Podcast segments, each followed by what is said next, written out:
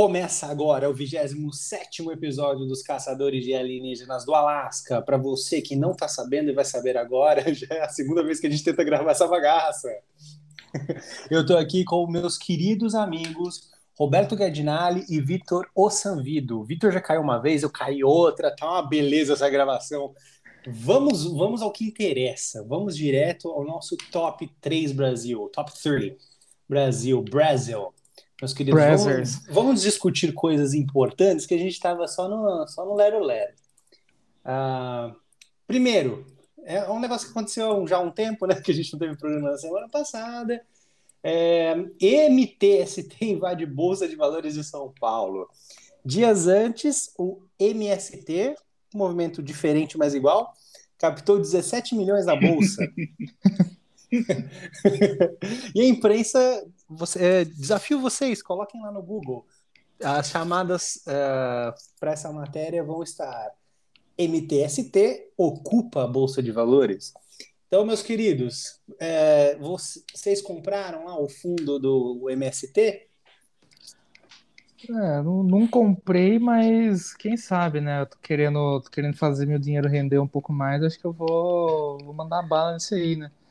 É, então você tá e... fudido, porque eu tava lendo que, que dá prejuízo esse, ah, então eu não vou, não. Do MST, que é a galera que enfiou dinheiro lá meio que para ajudar mesmo, porque. Ah, então eu não quero ajudar, eu quero ver o, o mundo sangrar. O retorno, o retorno é abaixo da inflação. Tudo bem que a inflação é galopante aqui nessa porra desse país. Caralho, retorno é abaixo da inflação, né? A inflação tá em 27%. Não, para você conseguir um retorno acima da inflação, você tem que chamar o Warren Buffett. Ah, o... o mais engraçado é o Guilherme Boulos falando da invasão né, do MTST. É. Eu queria saber como que eles conseguiram entrar na Bolsa de, de Valores de São Paulo, né, na Ibovespa. É. É, como que deixaram entrar? Porque, assim, se eu tentar entrar lá, ninguém vai me deixar entrar. Ah, é que vou... você não anda muito bem, né? Não, eu vou resumir a sua, eu vou resumir a sua dúvida em uma, em uma questão: volume de hum. pessoas. Se você tiver em um com uma bazuca, chega um cara por trás, te dá uma muqueta na nuca, você desmaia. Se tiver em 700 pessoas para três segurança, não tem quem segure mesmo. Os caras entraram, pô, já tava lotado aquela merda lá. Foi volume de pessoa aquilo lá, não tem como segurar.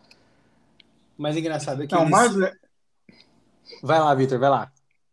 Não, o mais engraçado, como você ia falando, na verdade, são três coisas. Primeiro, o fato de que eu, o pessoal do MTST achou que o pregão era em 1980. Acho que eles assistiram o filme Wall Street, o dinheiro nunca dorme, com Michael Douglas, e achou que aqueles caras do telefone, compra, compra, vende, vende. Depois, você pode, o Roberto, você pode falar assim, Roberto, se você quiser investir no fundo do MST, fala investir comprando ação com tickets de promoção do Burger King.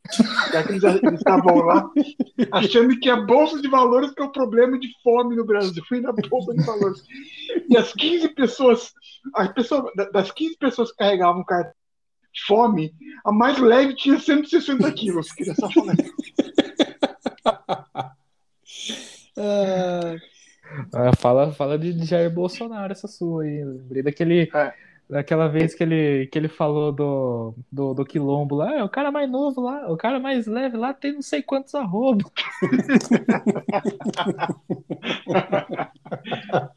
Already go Messiah Pocket Naro.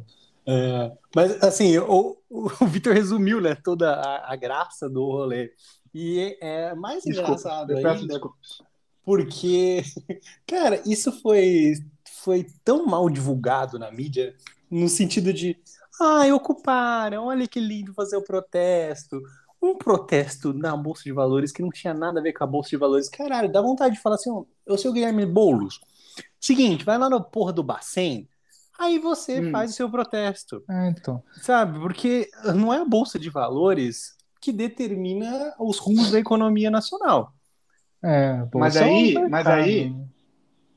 Mas aí entra aquela famosa frase que eu não lembro quem que falou, mas é aquela famosa frase.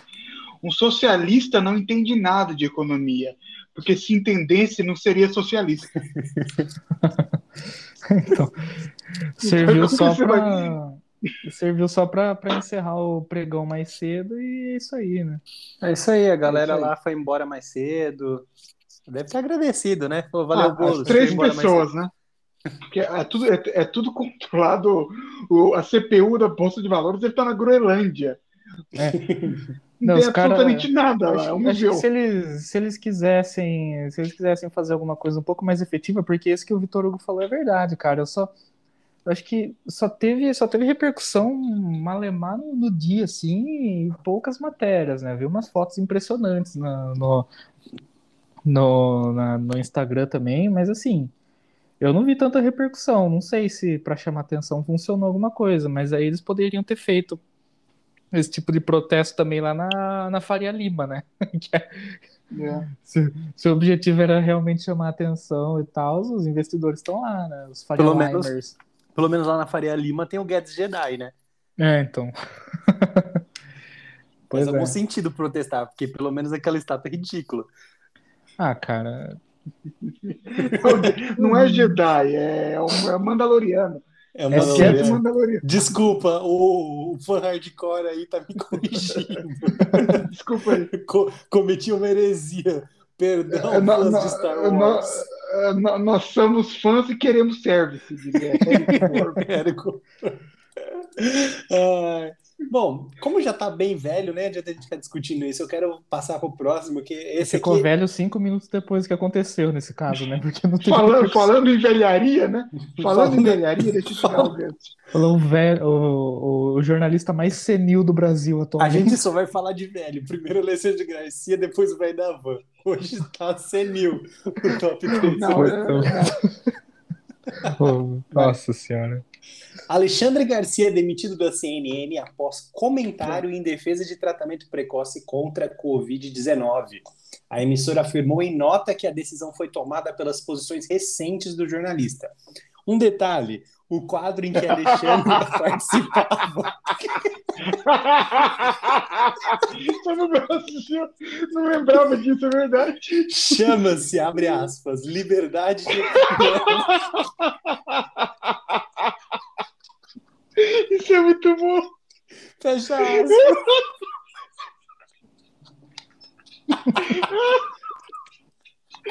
Isso é muito bom. Ah, eu tô Agora. incrédulo aqui. O Vitor rindo na primeira parte. Fazia tempo que ele não ria desse jeito, né? Fazia tempo, desde ontem, quando eu vi criptomoeda.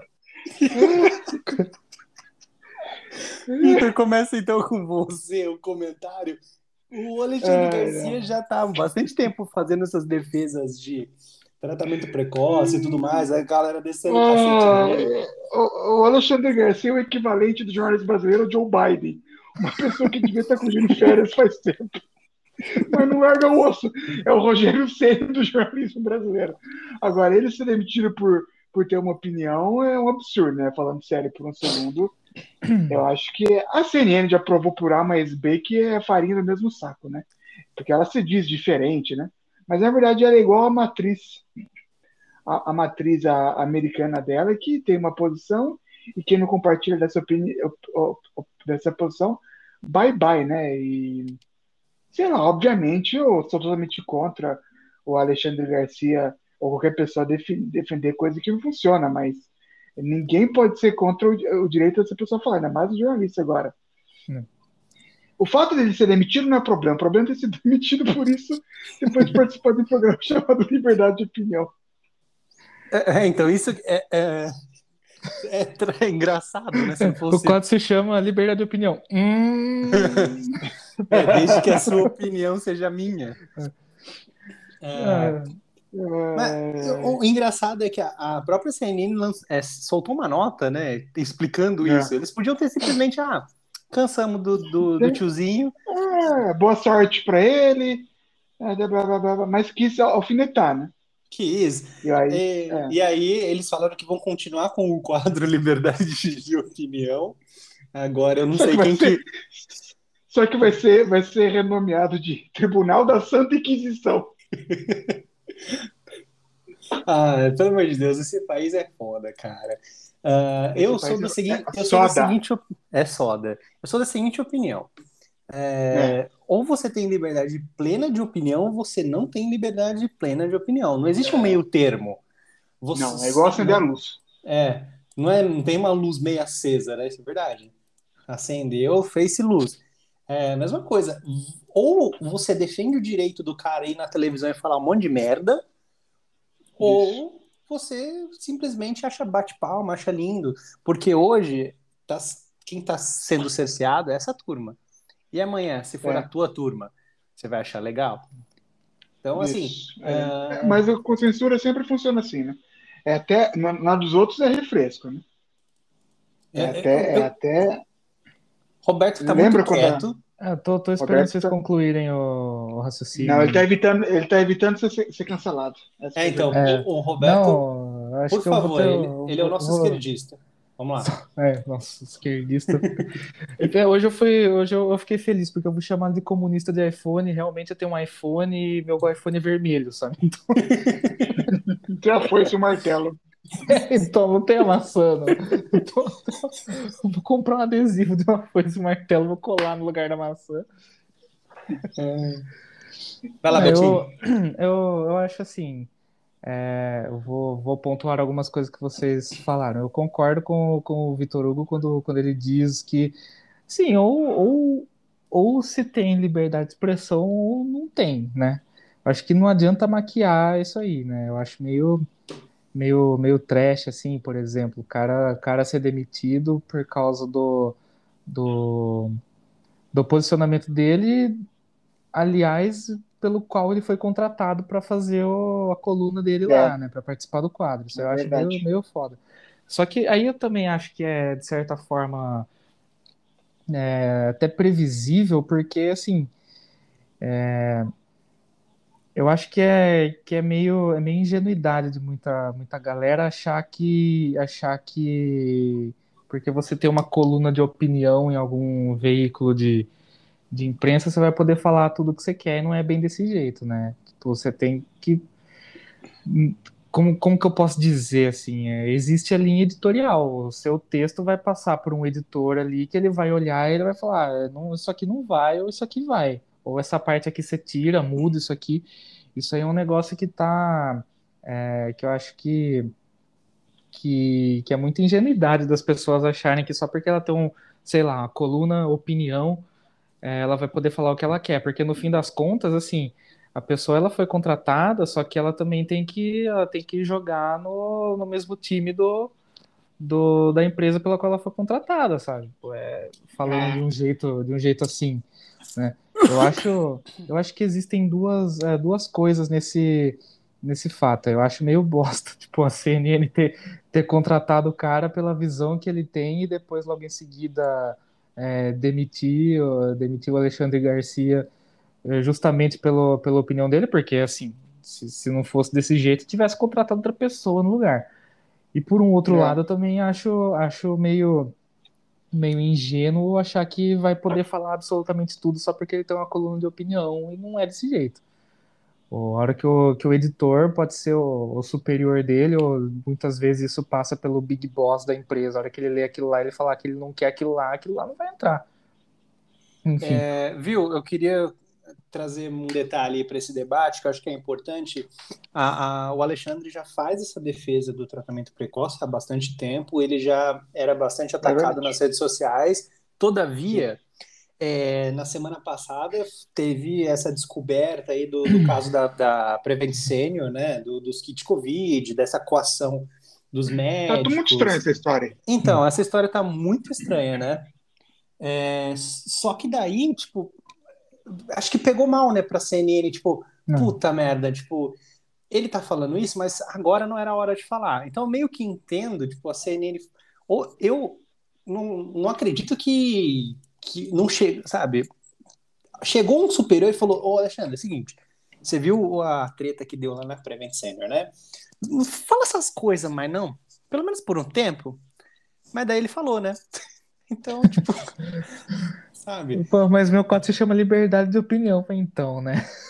É foda. Não vai chamar mais. Não, não, não, não chama mais, cara. Alexandre Garcia, Gracinha. Gracinha. E o pior é que é, a filha dele. Ele se tem, já- mais, ele tem mais seguidores que a CNN no Twitter, uma coisa assim. Sério? É, é sério. Ah, mano, eu, eu vou, eu vou dar minha, minha sincera opinião aqui com relação ao Alexandre Garcia. Não, eu, não vou de jeito nenhum desmerecer toda a carreira que o cara tem, só que, assim, é, acho que vocês já devem ter, ter visto os vídeos que ele grava e ele, tipo, ele grava para revender pra outros lugares, assim, né? As opiniões dele.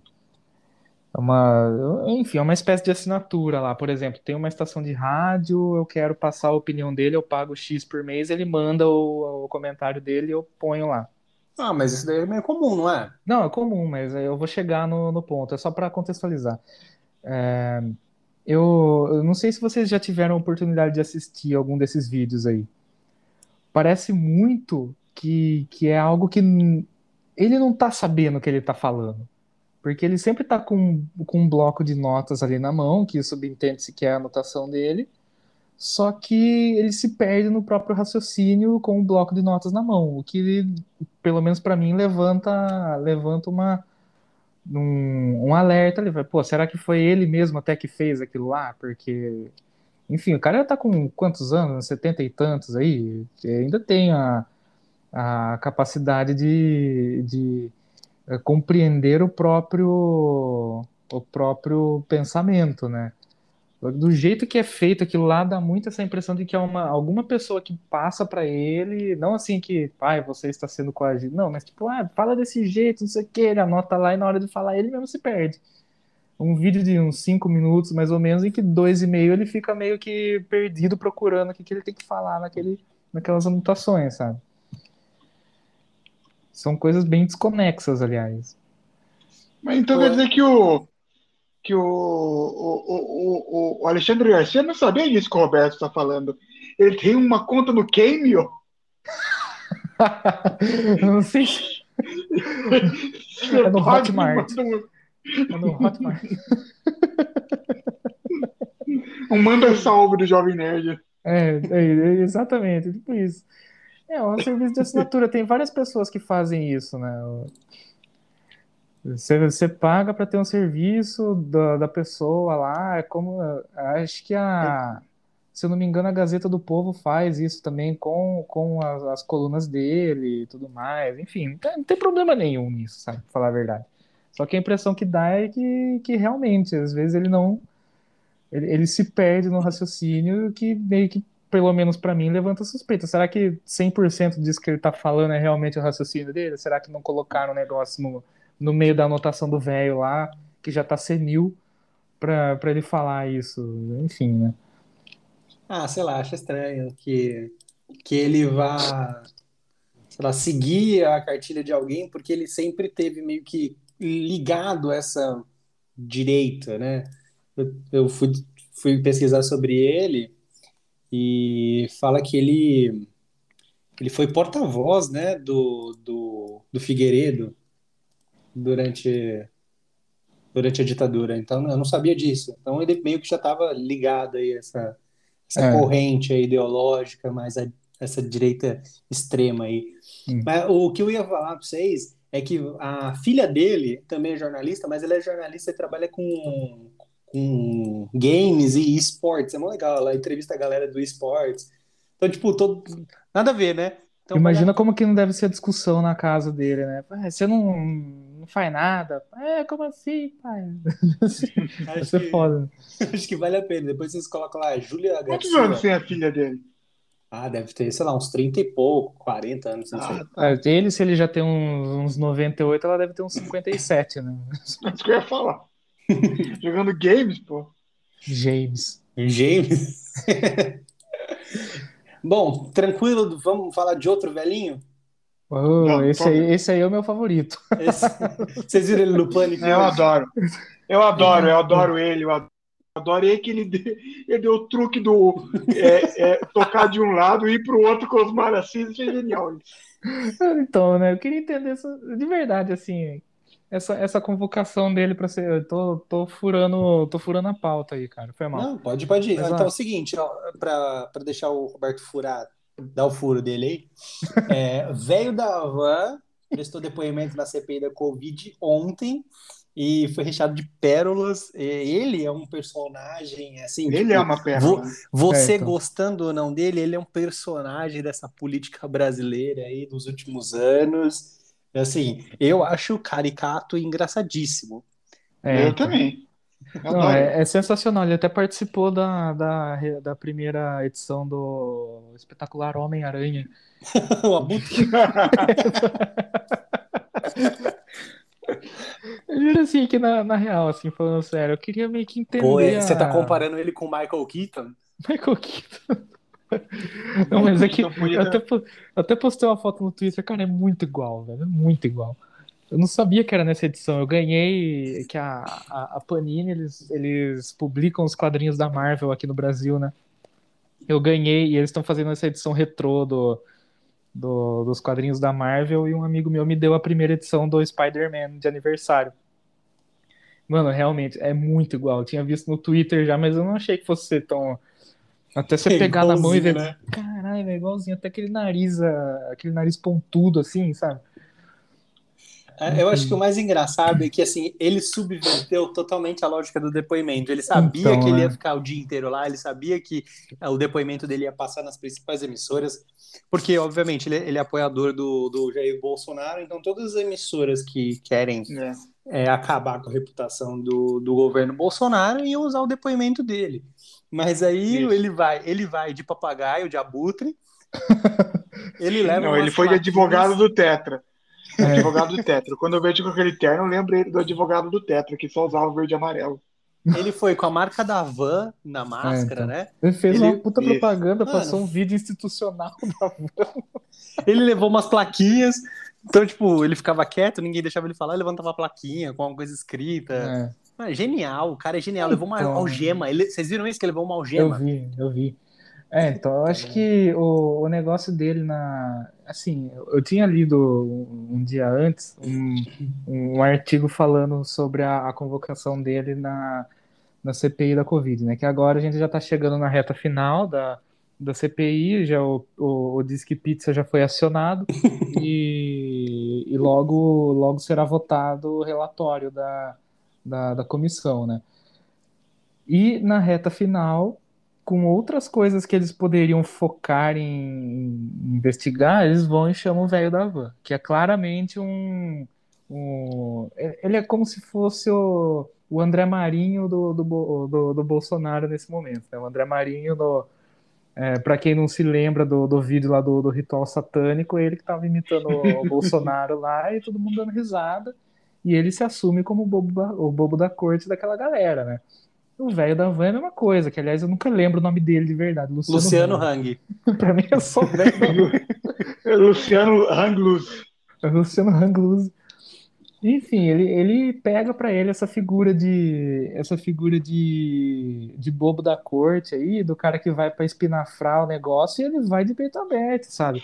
Eu acho que fazendo uma análise da, da situação ali, sinceramente, eu acho que eles poderiam ter, ter focado, já que agora o, o assunto está sendo o caso da Prevent Senior, eles deviam, deveriam ter focado mais nessa situação aí para chegar num, pelo menos num caminho dessa treta que, que foi é, que foi ah, de certa forma revelada, né? Que acho que a verdade a gente nunca vai saber por completo o que, que aconteceu e tudo mais, ou o que, que, o que, que dizem que aconteceu. Aí daí os caras pegam e chamam o velho da van. E ele deu, assim, como, como vocês falaram, ele deu uma. Ele deu um, uma virada de mesa em todo mundo ali, porque começou pelo, pelo terno do, do advogado do Tetra que ele foi, teve as plaquinhas e tudo do mais. charada do Jim É, Carrey. então. E o, eu acho que para mim o, o ponto alto dessa, desse depoimento foi, foi justamente ele ter passado aquele vídeo institucional da van no meio de todo mundo. O cara, o cara ainda Que não tocou até o final, infelizmente. é, então, o cara, ainda, o cara ainda aproveitou e fez uma propaganda da loja dele, sabe? Tipo, pô, parabéns, vocês foram sensacionais na convocação, cara. O cara, porra, velho. Tipo, por isso que não. Sabe, assim, eu. é, no começo da, da CPI, assim, eu confesso que, que eu me iludi de certa forma, achando que ia ter um. um, um- pelo menos um.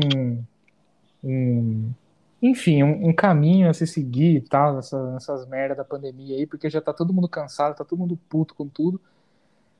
Só que daí vai chegando do meio para frente, a gente vai percebendo que, que tem muita coisa ali que não faz sentido eles estarem investigando, né? Daí pega e me chama o velho da van, cara, no meio do caso da Prevent Senior, que daí eu acho que é um assunto grave que deveria ter sido explorado mais. Ah, por favor, é complicado também, né? Todo mundo sabendo o figurão que ele é. é. Vitor. Então, eu queria aproveitar essa, essa passagem dessa pessoa nada menos do que pitoresca, né? Que é, é o Luciano Hang Loose, né? É, na CPI para falar um pouco mais sobre os verdadeiros palhaços que somos nós, né? Que temos que aturar essa CPI. A população brasileira é muito otária, né? Você imagina uma pessoa que defende o aumento do Estado no Brasil é, olhar para essa CPI e para a história do Brasil nos últimos 200 anos e falar: nossa, eu acho que a solução para isso aqui é dar mais dinheiro para essa gente. A CPI, desde o começo, é um fracasso retumbante. A maior crise, eu acho que da história de 500 anos do Brasil, não teve uma crise tão grave quanto essa pandemia, que morreram mais de meio milhão de pessoas. E olha que está sendo. A CPI começou de forma inconstitucional, porque foi é, autorizada pelo Supremo Tribunal hum. Federal, que não tem nada a ver. O, o, relator da CPI é um cara com 56 mil escândalos de corrupção. em nenhum lugar do mundo o presidente da CPI seria um cara que fez implante de cabelo e é corrupto como o Renan Calheiro é e que fala criptomoedas e Bitcoin. Desde o começo, e tá, e tá, e tá mais, do, mais do que claro que o interesse deles ali é, número um, é, proteger o deles, né? Número dois, proteger os amigos. Número três, deixar que ninguém de fora entre, né? O circo é enorme. Eu, eu acho que aquela CPI é uma vergonha. Eu assisto apenas para dar risada. Eu acho que mostra bem que o Brasil, independente de quem esteja no Palácio do Planalto, com essa classe política vai ser sempre mesmo. Faz você perder as esperanças realmente, a CPI é uma palhaçada, o Renan Calheiros é uma palhaçada maior, maior mas aquele Randolfo Rodrigues, né, também, o Osmar Assis e todo mundo. Eu acho que é uma vergonha em qualquer país sério, seria motivo de piada. E eu fiquei feliz que o Luciano Hang foi, porque foi um pouco de divertimento. Mas o mais engraçado foi também o fato de que ele foi meio que humilhado ali pelo, pelos membros da CPI, né? Porque falaram, nossa, você. Teve um cara, não lembro qual, não sei se foi, se foi o Osmar Aziz ou quem foi, acho que foi o Osmar, que falou. É, é, falou o seguinte: Nossa, você gera 200 mil empregos, mas você ganha dinheiro. É, porque só você que só vocês que são deputados podem ganhar dinheiro. Tá louco, né? É aquela história. Luciano Hang e Luciano Trajano são duas as duas faces da mesma moeda. Você pode odiar os dois pela política deles. Eu particularmente não gosto nem um pouco da persona política da Trajano. Mas é inegável o fato que eles são empresários muito bem-sucedidos, é. muito bem-sucedidos, tanto que os dois são bilionários da revista Forbes, é, estão entre os cinco mais ricos do Brasil, os dois. E por mais que você odeie o Hang ou a Trajano, você não pode negar que eles são fundamentais para a economia do Brasil e juntos empregam meio milhão de pessoas. É. Eu, eu, ainda acho que, de certa forma, a van é lavagem de dinheiro, porque não é possível abrir tanta loja assim a cada minuto, né? é tudo eu caro. Vi na, eu, é, então. eu vi na Fada de São Paulo que é uma manchete genial, a Fada de São Paulo. Que, após subir, o seu Hang faz reunião com o Bolsonaro e fica decretado que será instalado o Estado da Liberdade em frente ao Palácio do Planalto. Nossa.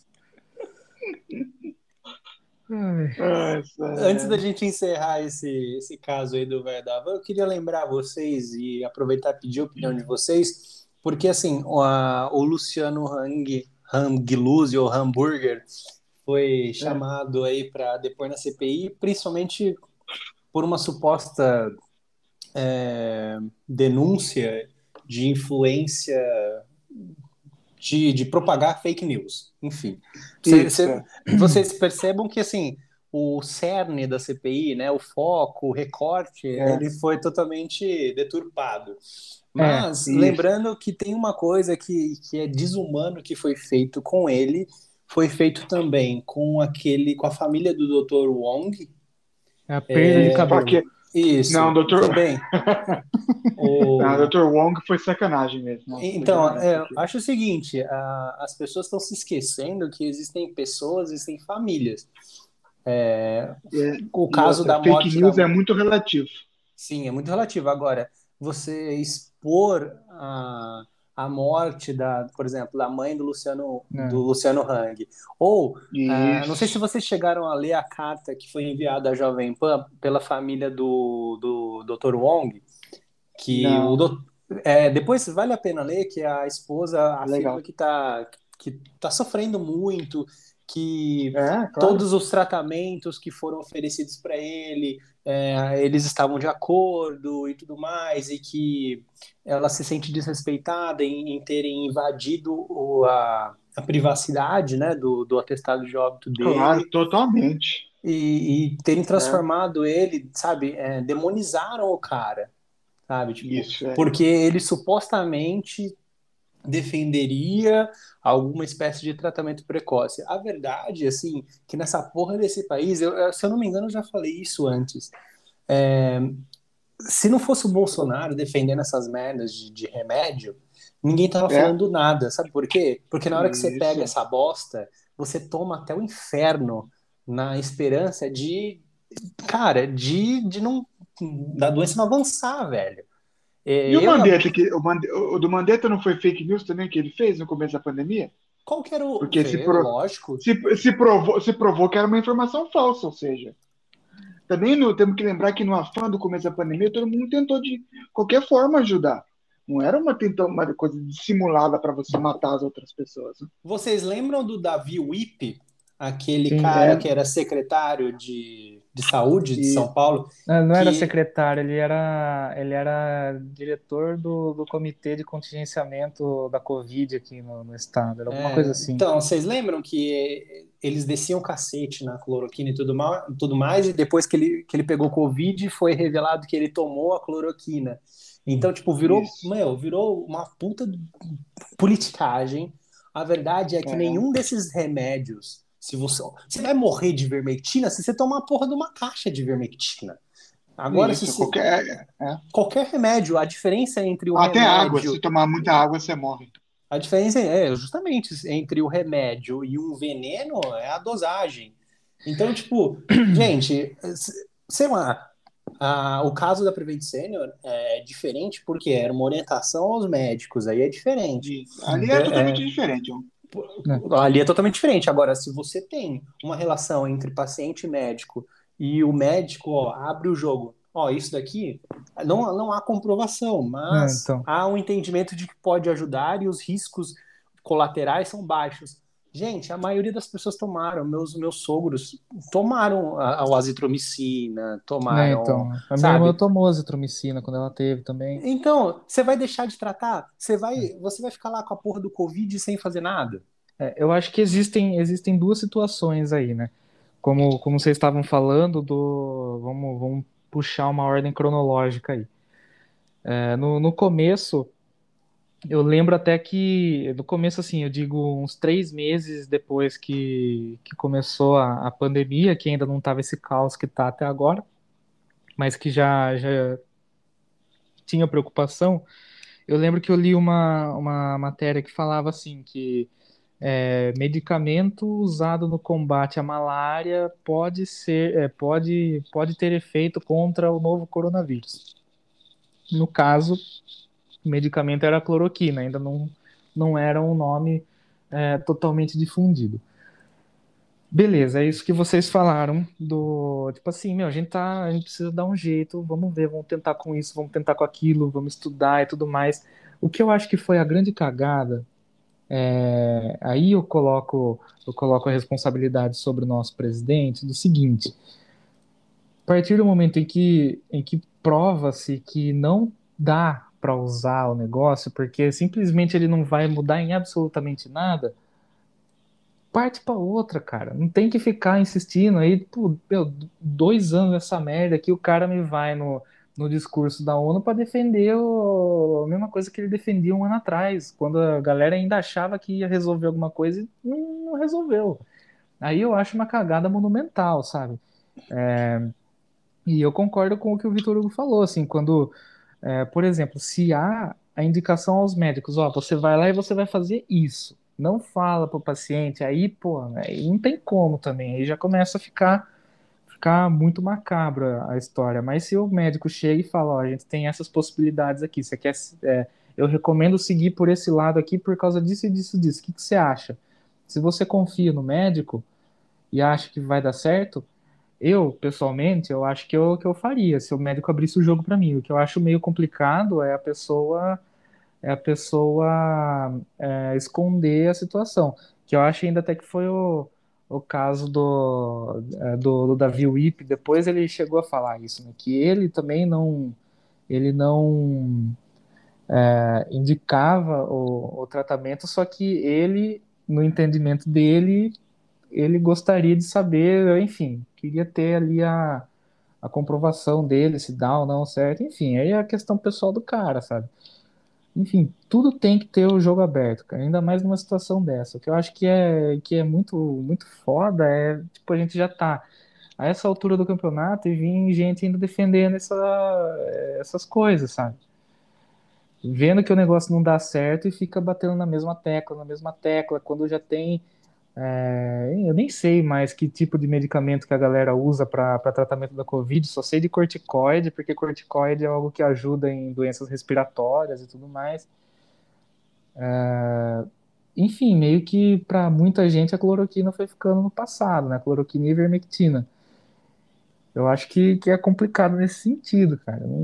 Enfim, sei lá, é uma reflexão que eu faço de vez em quando, assim. Vitor, quer falar mais alguma coisa? Não, eu já cansei disso tudo. Eu só acho que ditadura sanitária é quando você começa a ser acusado de fake news por falar opiniões. Né, então. Bora lá, João Almoedo despirocou. Ele já tá despirocado faz tempo, ele ficou puto porque ele não vai voltar a ser presidente do Novo, ele não vai voltar, muito provavelmente ele não vai conseguir se candidatar pelo Novo né, a presidência da República. Então ele tá putaço. Vitor que colocou nessa, é, esse assunto na pauta, um tweet do João Amoedo, o sapatênis humano. Abre aspas para João Amoedo. A diferença da gestão privada para a pública. Enquanto Alexandre Garcia é demitido da CNN após mentir e desinformar, continuamos com um presidente que faz o mesmo e permanece no cargo. Até quando? Fecha aspas. Pergunta Amoedo. Vitor, é... começar com você, né? Obrigado. Eu queria, eu queria citar o grande, nosso querido Ciro Gomov, né? Ex-caudilho é, do Ceará. Ele falou na, no debate quando foi, com, quando foi confrontado pelo Cabo da Ciolo em 2018. Ai, a democracia é uma delícia, nós não temos que aguentar disso. Pois é, Moedo, para você é a mesma coisa. A democracia tem disso. Você odeia o Lula e o Bolsonaro, só que no Brasil, 90% da população um é um é outro. Na democracia, quem tem mais ganha, meu amigo. E você vai cair no anonimato porque não soube jogar o jogo. É. Essa galera que vive no Twitter é um mundo muito paralelo, né? É um mundo cor-de-rosa. É um mundo cor-de-rosa. Essa terceira via que vive de Twitter, vive de, de rede social, galera. É, eu, eu vi o Emílio Zurita essa semana no Pânico falando com o Narlock, o Leandro Narlock, aquele jornalista que Meu também herói. foi, também foi demitido, né, da, da CNN, né? Da, da CNN foi. É. Depois de, de comentar sobre um caso de homossexuais, eu não me lembro, não me recordo exatamente o caso, mas ele fez um comentário que não pegou muito bem e foi demitido. Aí ele, o Narlock estava falando é, sobre o uso de termos, é, como que é? Pessoas com vagina para para falar sobre mulheres, né? Aí o Emílio é. Zurita falou assim: Puta que pariu, você acha que o cara que pega o metrozão, o metrozão da Sé tá ligando para quem vai falar isso? Isso não muda nada na vida do cara, não sei o quê. Eu gosto muito dessa visão do, do afegão médio que ele tem. Afegão médio. É, porque é a visão do cara que tá na rua. E quando a gente vai pra rua, quando a gente para de viver essa nossa vidazinha do círculo nosso social, a gente começa a ver que, meu, a vida é. real é outro lance. A vida real, galera, esse negócio de máscara, é, é só no Twitter que as pessoas falam que usa máscara. Cara, ninguém usa máscara. Na Bahia ninguém usa máscara. é, sabe? Na Alemanha, nos Estados Ah, eu, Unidos. eu É. uso, hein? Mano, Eu- você, eu uso, hein? você usa. Eu uso porque eu tenho medo. Então, mas a galera não usa máscara, a galera aglomera, a galera usa é, ivermectina, usa cloroquina, usa. A galera tá se fodendo. Então, tipo, sabe, ah, o pessoal pega Covid mesmo. O, esse mundinho de Twitter é que o João Almeida vive, que ele acha que ele vai ter relevância, porque, cara, quem, que partido que vai chamar ele? Ele, ele é o cara que, assim, ele achou que ele ia fazer do novo o que o PT faz do, o que o Lula fez do PT. E não vai. Ele Ah, criou, eu- criou as regras que ele não consegue controlar.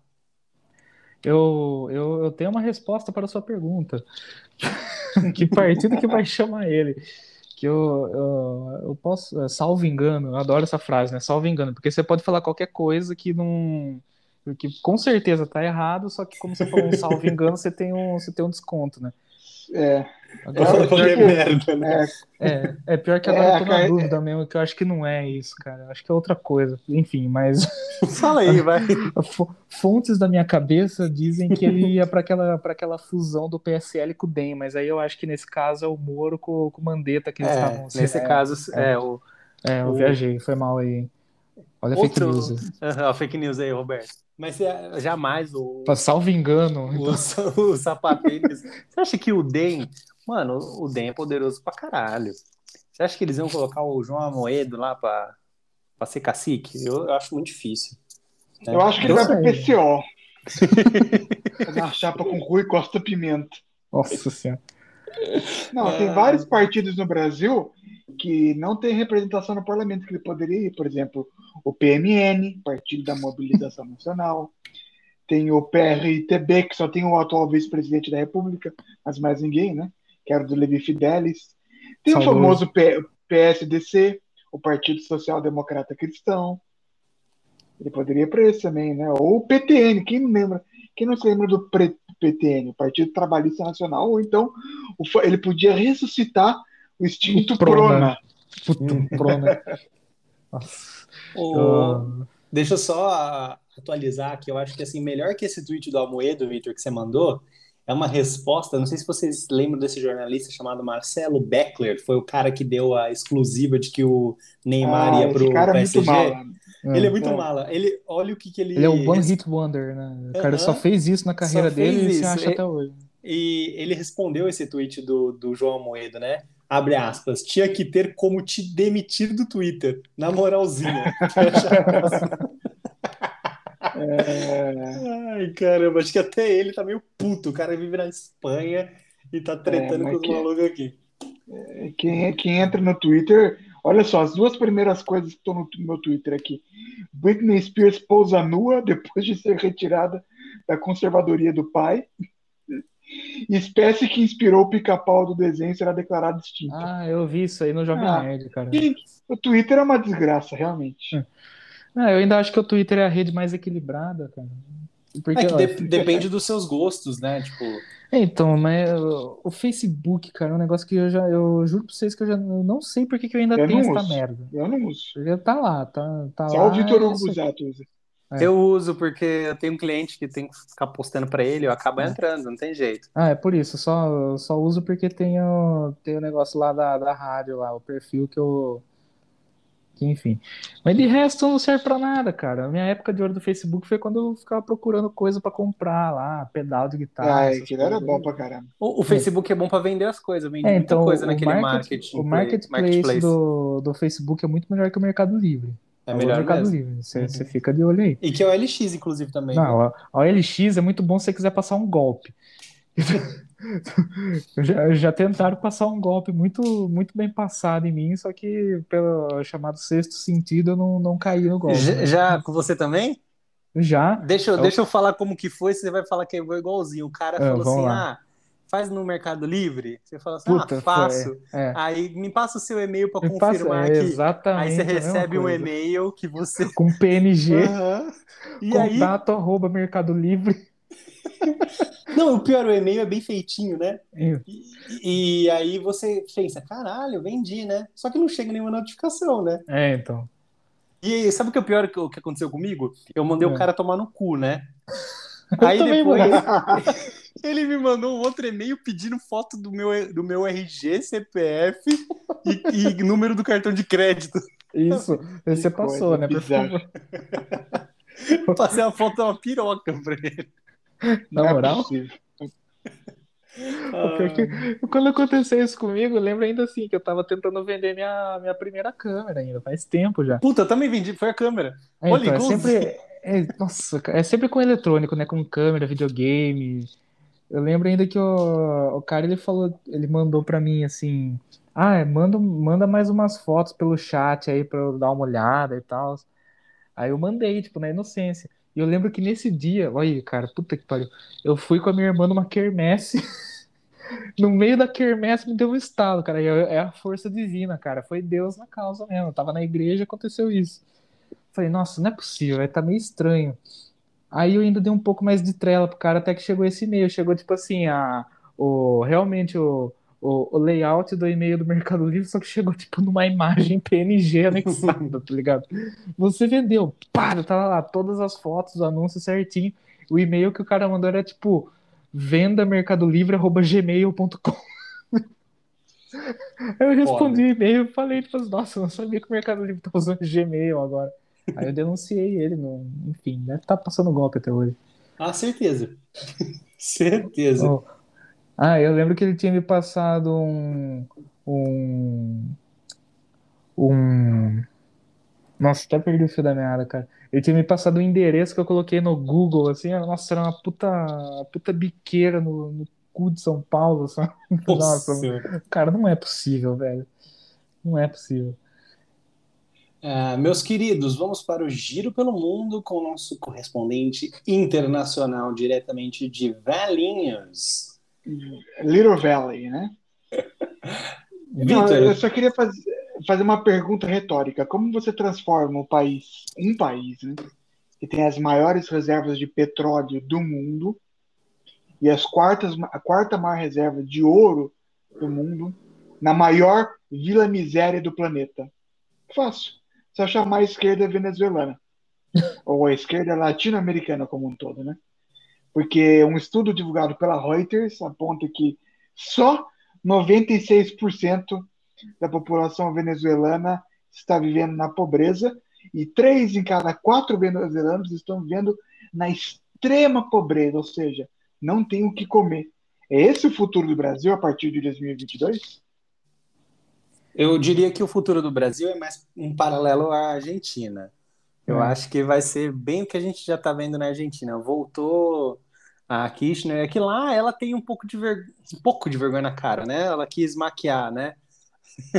Ó, É, vai lá, só que- Alberto Fernandes, aqui não, aqui é na cara É. de pau absurda, né? Aqui vai o papai mesmo, Squid, não tem jeito. É, eu vou, eu vou um pouco, um pouco além, cara. Eu acho que o nosso destino como, como, como possível nova Argentina começou justamente em 2019, né, cara? Já tá, ele tava, tava arrumando para Venezuela, só que daí o avião ele deu uma guinada um pouco mais para sul e estacionou ali, né?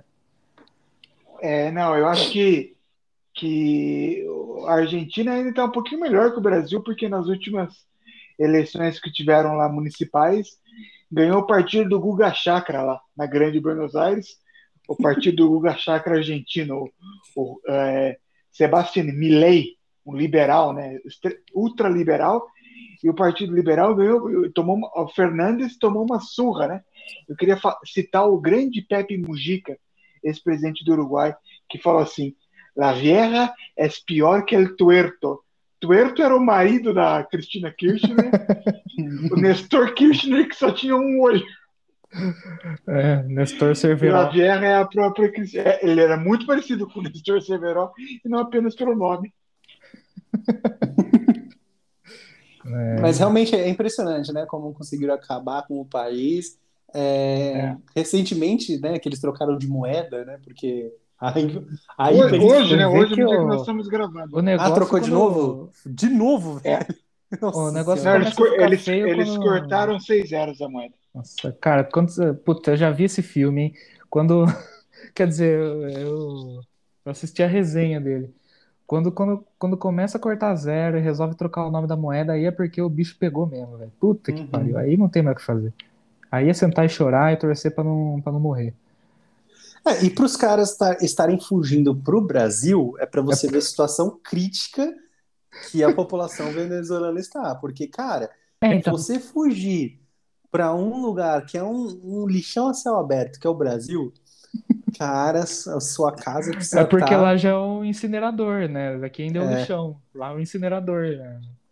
Nossa, é, é triste demais, é triste É, demais. então. E outra, é um buraco que a América Latina, né, a América do Sul tá entrando que é, é uma espiral, né?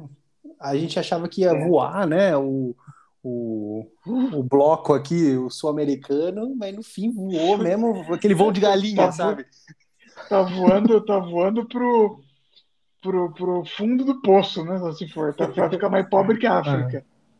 É, É, cara. nossa, é puta tristeza, não. Ah, tá louco. Eu vou tocar o menor, menor violino do mundo agora.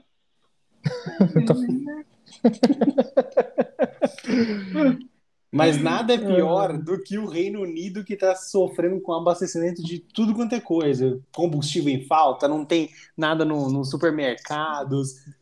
É, Se, vo- é, se vocês acharam que era ruim ah, quando teve a greve dos caminhoneiros, você não, você não sabe como que é não ter caminhoneiro. que é o caso do Reino Unido. Explica pra eu- gente, Vitor, é só, é só a falta de, de mão de obra ou tem a ver Ah. com o Brexit, tem a ver com pandemia? Como diria Ciro Gomes, está tudo interligado. É, na verdade, a culpa é daquela vadia sem coração, a Brigitte, né? O Brexit. Eu achei que você fosse falar da Margaret Thatcher. Ah, nunca! Ela é minha heroína. Tem o pôster dela e do Ronald Reagan aqui no meu quarto. Nossa senhora. Se você tivesse seu pai, seu pai não jamais entraria Nossa, no seu pai é, não, não entraria nessa, não ficaria nessa casa, mas. Mas. É, é, são- na verdade, são três posters dela da esquerda, do Reagan na direita, do Mikhail Gorbachev no centro. Mas- Tudo a ver uma coisa com a outra, né? Imagina, imagina o, o pai do Vitor passou, ele passa na frente do quarto, ele nem entra, mas ele passa e rosa, assim, ele vai pra frente. Aí ele vai, ele vai descer pra cozinha, ele passa na frente do quarto, rosa de novo. Eu já, eu já falei que se um dia eu for convidado para uma festa em fantasia, eu vou de Mi- Mikhail Gorbachev. Vou pegar uma touca de natação, vou pintar da cor da pele com uma forca de nascença, colocar um terno três números maior que o meu. Você, cola, você cola uma miniatura do mapa do Brasil na testa, né? Porque é a mancha dele. É, exatamente. Puta vacilo, cara. Não, mas falando sobre o Reino Unido, é isso. O problema é que com o Brexit, os poloneses que iam ganhar dinheiro lá no Reino Unido de caminhoneiro não estão mais indo, né? Porque não, tem, não podem mais trabalhar lá. E no Reino Unido não tem caminhoneiro suficiente. E é por isso que está tendo toda a crise de desabastecimento de combustíveis, de comida, toda a cadeia de, de suprimentos no Reino Unido, né? E, ou seja, os, os poucos caminhoneiros que estão que tinham no Reino Unido é, estão ganhando uma fortuna. Tem pessoas abandonando trabalhos em banco, abandonando trabalhos de carreiras long, é, long- muito longas em, em carreiras estáveis, lugares como advocacia, é, advocacia ou ser professor, para ser caminhoneiro, porque o caminhoneiro no Reino Unido, com, com essa com essa com essa falta, está tirando entre 80 e 100 mil libras anuais de salário. É isso mesmo. Meio milhão de reais, um pouco mais, na verdade, a libra, de salário para ser caminhoneiro no Reino Unido. São 15 mil é, licenças que estão para ser processadas no Reino Unido, quantidade de gente que quer ser caminhoneiro. Enquanto isso, não tem combustível, já tem gente batendo uma na outra, já tem gente furando tanques de combustível para roubar. E ah, o Daily Mirror acabou de confirmar hoje no Twitter que o chofer do Cristiano Ronaldo ficou oito horas na fila dentro do Bentley para conseguir abastecer o Bentley. É, não Porque- pode nem ligar o ar-condicionado porque senão gasta combustível, né? Exatamente. Eu só queria dizer o seguinte, eu tô abrindo a Steam agora, eu tô baixando Euro Truck Simulator 2 para poder treinar para ir para pro Reino Unido. Pô, eu seria caminhoneiro tranquilo no Reino Unido. Imagina tirar 600 mil reais por ano. Ainda tem, rádio, ainda tem rádio AM no, no Reino Unido? Porque a graça de tem ser mais caminhoneiro. Ah, é porque a graça de você ser Mas eu- caminhoneiro é você colocar o rádio naquele modo scan, que ele vai buscando Isso. automaticamente. Daí você vai pegando a rádio AM das, das regiões pelas quais você vai passando. Essa é a graça de fazer uma road trip. É, mas gra- agora você pode colocar o rádio AM Simulator, né? Então, rádio AM Simulator. Aquele, aquele som, aquele som desgraçado, chiado pra caramba. aquele som que parece que é o Neil Armstrong que tá falando comigo direto da lua. Ai, meu Deus do céu. É, Mas é isso, então eu fico aí o convite para quem quiser tirar carteira D, né? De basculante é, pro Reino Unido para ganhar uma grana preta, hein? Uma grana preta. Ah, desculpa, não pode falar mais isso. Uma grana asiática. Ah, desculpa, também não pode. Uma grana branca. Ah, ô, Roberto, quer comentar essa? Ah, não, não me Tá sinto. Não me sinto. É, à Eu acho que o Roberto fez certo. Roberto fez Baixar o certo Euro Simulator. tempo ter, ter- Não, há muito tempo jogar o Euro Truck Simulator, né? Pô, esse, A putz, ponto esse jogo você- é muito bom, cara. Você montou uma cabine de Iveco na seu, no seu quarto aí, né? É. Eu já prefiro o cadeira Fenemim. gamer dele é aquela poltrona Cadeira, do... cadeira, ga- a cadeira gamer que eu tenho aqui em casa é um, é um- é banco de caminhão que eu comprei no ferro É. velho. Tem que colocar, colocar um, umas caixas de som, um subwoofer embaixo do banco para imitar o som do motor. E um aquecedor também, pra ficar com a bunda quente daquele motor. Não, mas é, eu lembro de um. Não sei se vocês já viram o canal do Sterling Online. Ele fazia Não. vídeos de. Era, era sempre vídeo assim de, de simulador de corrida. Ele fazia muito Forza, o Project Cars. Nossa, é muito bom o canal dele. E ele sempre jogava no, no cockpit. E ele tinha um, um, um cockpit fodão lá, que ele tinha um motorzinho embaixo. Então o movimento que você fazia no volante, ele respondia, sabe? Aí ele Putz, adaptou, ele colocava uma, uma facecam ali, né? E ele adaptou, porque não são todos os jogos que têm compatibilidade para esse, para esse cockpit, né? Ele adaptou o, o Euro Truck Simulator para rodar ali, né? Aí você vê o cara jogando maluco tremendo. assim. ele, ele tinha, ele tinha um Euro Truck Simulator que tinha a modificação lá de estradas brasileiras, daí às vezes ele tinha que entrar em. Puta, até nisso os caras faziam, velho. Puta, era muito bom. Era. Você tinha que entrar em propriedade para pegar madeira ilegal para transportar. É bom Umas demais. Umas estradinhas de terra que pegava aquelas costelas de vaca no chão, assim, o cara Nossa. tremendo no vídeo. É muito bom. Ah, vamos para a pergunta que não quer calar? Vamos lá. A pergunta que não quer calar é um mistério do mundo futebolístico, desse esporte pretão. É, quem é o vizinho de Abel Ferreira?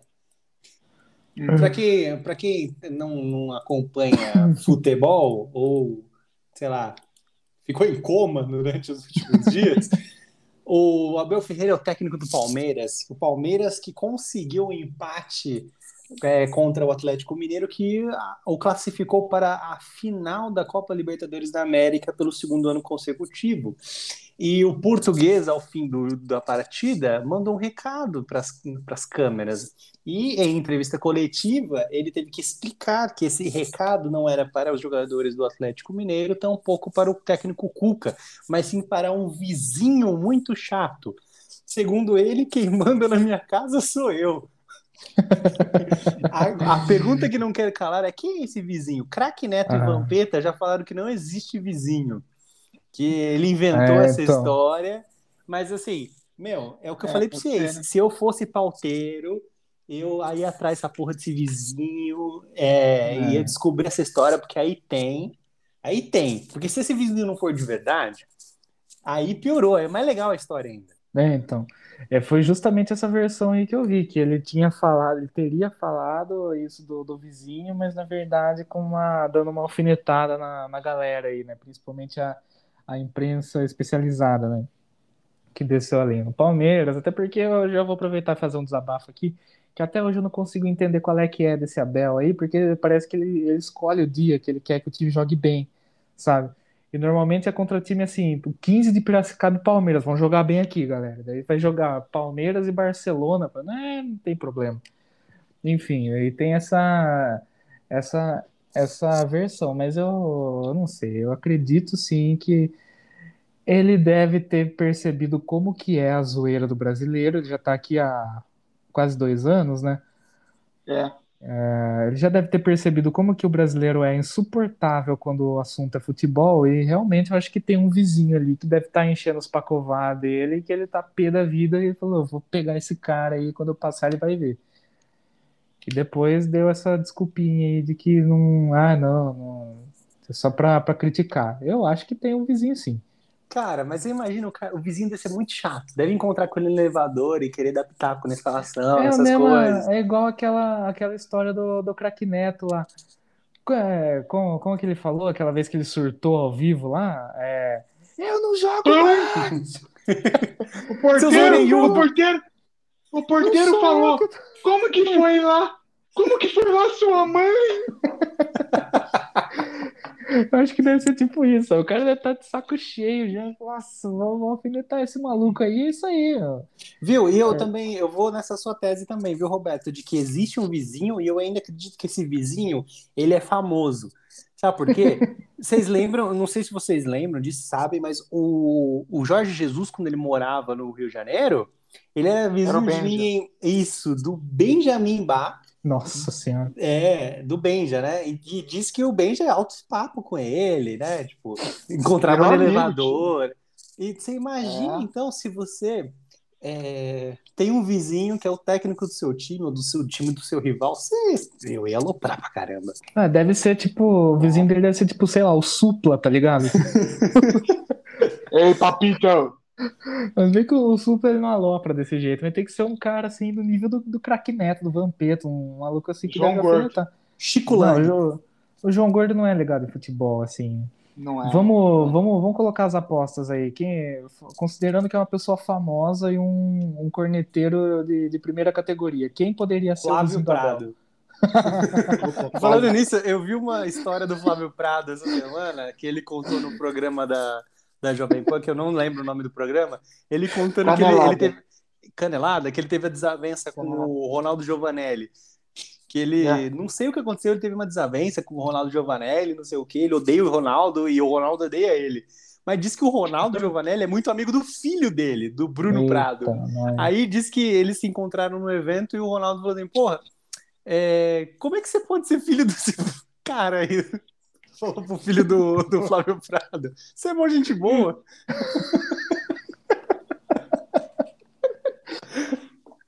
É, Genial, genial. Eu E, só, o- e o- e o Flávio Prado fala assim: Porra, eu odeio ele, eu não quero ver a cara desse Ronaldo Giovanelli. Nossa, incrível isso. Oh, meu Deus do céu. Falando nisso, alguém sabe onde que o, que o Abel mora? Já vazou o lugar onde ele mora? Ah, eu não, não, não passou pra, pra minha timeline essas, essas informações, não, mas, cara, alguém tinha que ir atrás disso, sei lá. Ah, vamos, vamos combinar, cara, que não é tão difícil de achar assim. Eu, Acho que não, Não, é não. fácil. Se porra, se você é. abrir o seu Facebook, essa galera aí do, da alta da High Society de São Paulo, certeza É. que, ó, eu, eu, ó, vou chutar onde que o Abel Ferreira mora. Ou ele mora em Perdizes, que é perto lá do, do CT do Palmeiras. Tem Os lugares um- assim. Uma kitnet alugada lá. Vai achando que é kitnet Ah, lá. não sei. O, o bagulho é tenso lá, viu? Em termos de, de meu, só os puta apartamento, Uma milhões e- kitnet, uma milhões kitnet e de milhões dois de quartos. reais. Eu acho que ele ou mora ali na, em Perdizes, que, meu, a maioria dos jogadores moram naquela região, que, que atuam no São Paulo e no Palmeiras. Ah, Pinheiros, ah, Malemar, sei lá, é, Jardim América. Aí, aí, aí, ele. Jardim América não dá porque só tem casa. Então, Moema. é- Não, Moema é longe, velho. Moema é bem longe do, do centro lá de treinamento do Palmeiras. Então, é muito fácil. Manda esses jornalistas esportivos aí, ó, abre o Facebook, o Twitter, o Instagram e fala assim, galera, você conhece o vizinho do, do Abel Ferreira? Alguém vai. Ah, ó, então tem um jeito muito mais fácil de conseguir, né? Só, Segue Quer ele. dizer, não, também, mas é. É, é esse aí, é um- aí você pode colocar, você pode pôr o fotógrafo pra seguir, né? Porque os caras já ficam pra rua mesmo, viu? Fica lá, daí você, você vai, vai vendo que o Abel tá e boa.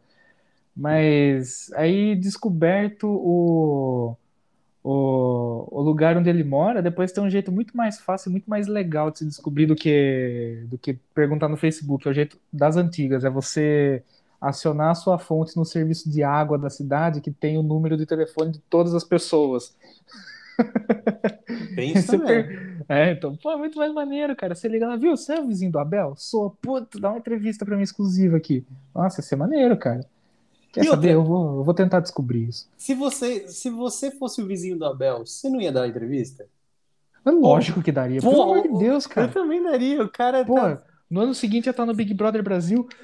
Esse vizinho alo- alugou um triplex do Lula na cabeça do, do Abel, velho. É tanto que ele foi na, acabou o jogo, ele foi lá falar com ele. Foi para as câmeras fosse- do estádio. Ainda se eu fosse o, o vizinho do, do Abel, eu ia armar pô, os caras fazer entrevista comigo, sei lá, tipo, chamar a TV Globo, algum, algum lugar assim. Qualquer veículo de imprensa, marcar uma coletiva de imprensa pra hora em que ele fosse chegar no apartamento. Puta, isso é engraçado. cole- essa- a coletiva assim, no, no- naquele hallzinho ali entre os apartamentos, sabe? 70 jornalistas ali pra falar, ah, o Abel chegando aí, filha da puta. velho." Vitor, o que, que você acha dessa história toda? Porque eu, eu acho que o futebol respira e reside nesses detalhes. É, eu concordo 100% com você, porque para mim a entrevista inteira foi genial. Ele começa falando do vizinho e manda o vizinho calar a boca. Ele faz o sinalzinho com, a- com o dedo em riste em frente à boca e faz. psh, psh, é incrível. Depois ele faz um puta de um rant falando que ele é um péssimo marido, péssimo pai, péssimo filho e péssimo sobrinho. Ele fala até sobrinho. E fala que logo não vou mais aguentar isso daqui, não. Porque no momento eu sou o melhor técnico, sou. Mas eu não vou aguentar mais muito. Ou seja, falou que não tá mais aguentando. Depois ele vem falar mal do Brasil. Fala, olha, quando você, você. Eu tenho muito orgulho de ser europeu, ele fala, em português. Portugal tem o melhor técnico, o melhor presidente, ele fala, o melhor presidente e o melhor jogador do mundo. Então, aqui te- lá em Portugal tem muita disciplina e organização, coisa que eu sei que falta aqui no Brasil, ele fala. E depois desse rant todo, um cara. é, a entrevista não está sendo com presencial, né? É a assessora do- da Libertadores lá que lê as perguntas. Nossa. E o cara, ela leu uma pergunta e o Abel simplesmente respondeu: Não vou perder tempo com esse cara que obviamente não entende nada de futebol. partiu pra próxima. Muito bom isso. É, imagina a pergunta do PVC, né? Pergunta vindo do Zagalo, né? Eu Acho que ó, tem poucos momentos na, na história do. Poucos não, né? Na história recente aí que dá pra gente recordar desse, de, de técnicos surtando desse jeito. Primeiro o Zagallo com vocês vão ter que me engolir. Ah, essa é muito boa. Depois Lembra do- o, do o Dunga? Felipão, O, o, o, o Dunga, pistola pra pistola, caramba, que ele, ele Nossa, mandando aquela... direta e indireta pra um repórter, se eu não me engano, era da Globo. Ale- Alex vazou, Escobar. Alex que Escobar. vazou no, no sistema de som. Não, não, seu merda, seu essa- merdinha, como que essa- era que ele falava? Essa, essa história é muito boa para ficar passando. Vou contar como foi. Coletiva da Copa do Mundo da África do Sul 2010, pré-jogo, Brasil e Costa do Marfim. Tá toda imprensa do Brasil e do mundo lá, no estádio Soccer City, em Joanesburgo. Aí o Alex Escobar atende uma ligação e começa a dar risada. O Dunga olha para ele, para de dar resposta e com o dedo em riste apontado para ele, É verdade. fala: algum, pro- algum problema? O Alex Escobar nem vê, porque ele não, sabe, não tá, nem, nem imagina que é com ele. Ele levanta a cabeça, vê todo mundo olhando para ele. Ele fala: Não, não, eu tô aqui no telefone. Aí ele desliga e o Dunga fica o resto da, da coletiva, uns 15 minutos, só balbuciando para ele: Seu merda, seu bosta, né? Isso é muito bom. E depois da Globo fez uma nota de repúdio no Fantástico. Outra vez, o técnico Dunga se mostrou totalmente destemperado. É que eu, eu lembro que o, o Fantástico, nessa época, eles faziam aquele quadro lá do, do leitura labial. É, leitura labial, é muito. Ficava, nossa, ficava uma câmera o, o jogo inteiro focalizado na cara do, do Dunga e do auxiliar técnico lá. Aí depois que, Jorginho. de- é, depois que deu esse, esse pau aí, quando eles iam falar alguma coisa, eles colocavam a mão na frente da boca. É verdade. Não, e sabe o que é o mais engraçado? Nós estamos falando de um homem, Carlos Dunga, No momento, no momento máximo do futebol, do, esporte mundial, que é você ganhar a Copa do Mundo. Imagina só, momento máximo de todos os esportes, você ganhar a Copa do Mundo de futebol. Você ganhou depois de 24 anos com seu país. Você é o capitão, ou seja, você que vai ser, você que vai levantar a taça. Você vai até as tribunas do estádio Rose Bowl em Los Angeles, recebe a taça das mãos de Al Gore e vira para um repórter do Estadão e fala: Essa aqui é para você, caralho! Falando mal deles no jogo de eliminatórias da Copa, dois anos antes. O Dunga é demais. Não é que ele é herói. Não, eu queria saber o que, que tinha na cabeça do Parreira de colocar ele como o capitão da seleção. Não era, né? Originalmente era o Raí o capitão. Só Então, que o Raí virou reserva. nossa, mano, que absurdo, né, mano? Puta que, puta que pariu, né? Não, mas o Dunga era um grande, grande líder. Ele bateu no, no, no Bebeto em 98, deu um tapa na cara dele. lembra? É o Bebeto, cara. Puta que pariu. né? O Bebeto é absurdo. Tem um, tem um caso, tem o JP do, do podcast 10 Jardas que ele odeia o Bebeto até hoje, né? Porque ele é flamenguista roxo. E o Ah, é, Bebeto porque teve o- aquela época que ele saiu, ele saiu brigado do Flamengo, xingando todo mundo. E foi ele pro Vasco. esposa. É, então foi pro Vasco lá.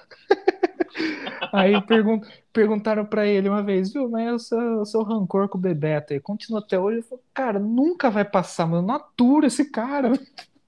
Ele, ele mora nos Estados Unidos, né? Ele falou assim, pô, a última vez que eu, tá, que eu estive no Brasil, tava voltando aqui para pro, os Estados Unidos, surgiu um boato de que o Bebeto ia estar no mesmo voo, que eu entrei em desespero, cara, que eu não queria pegar o mesmo avião que esse cara. É, muito bom.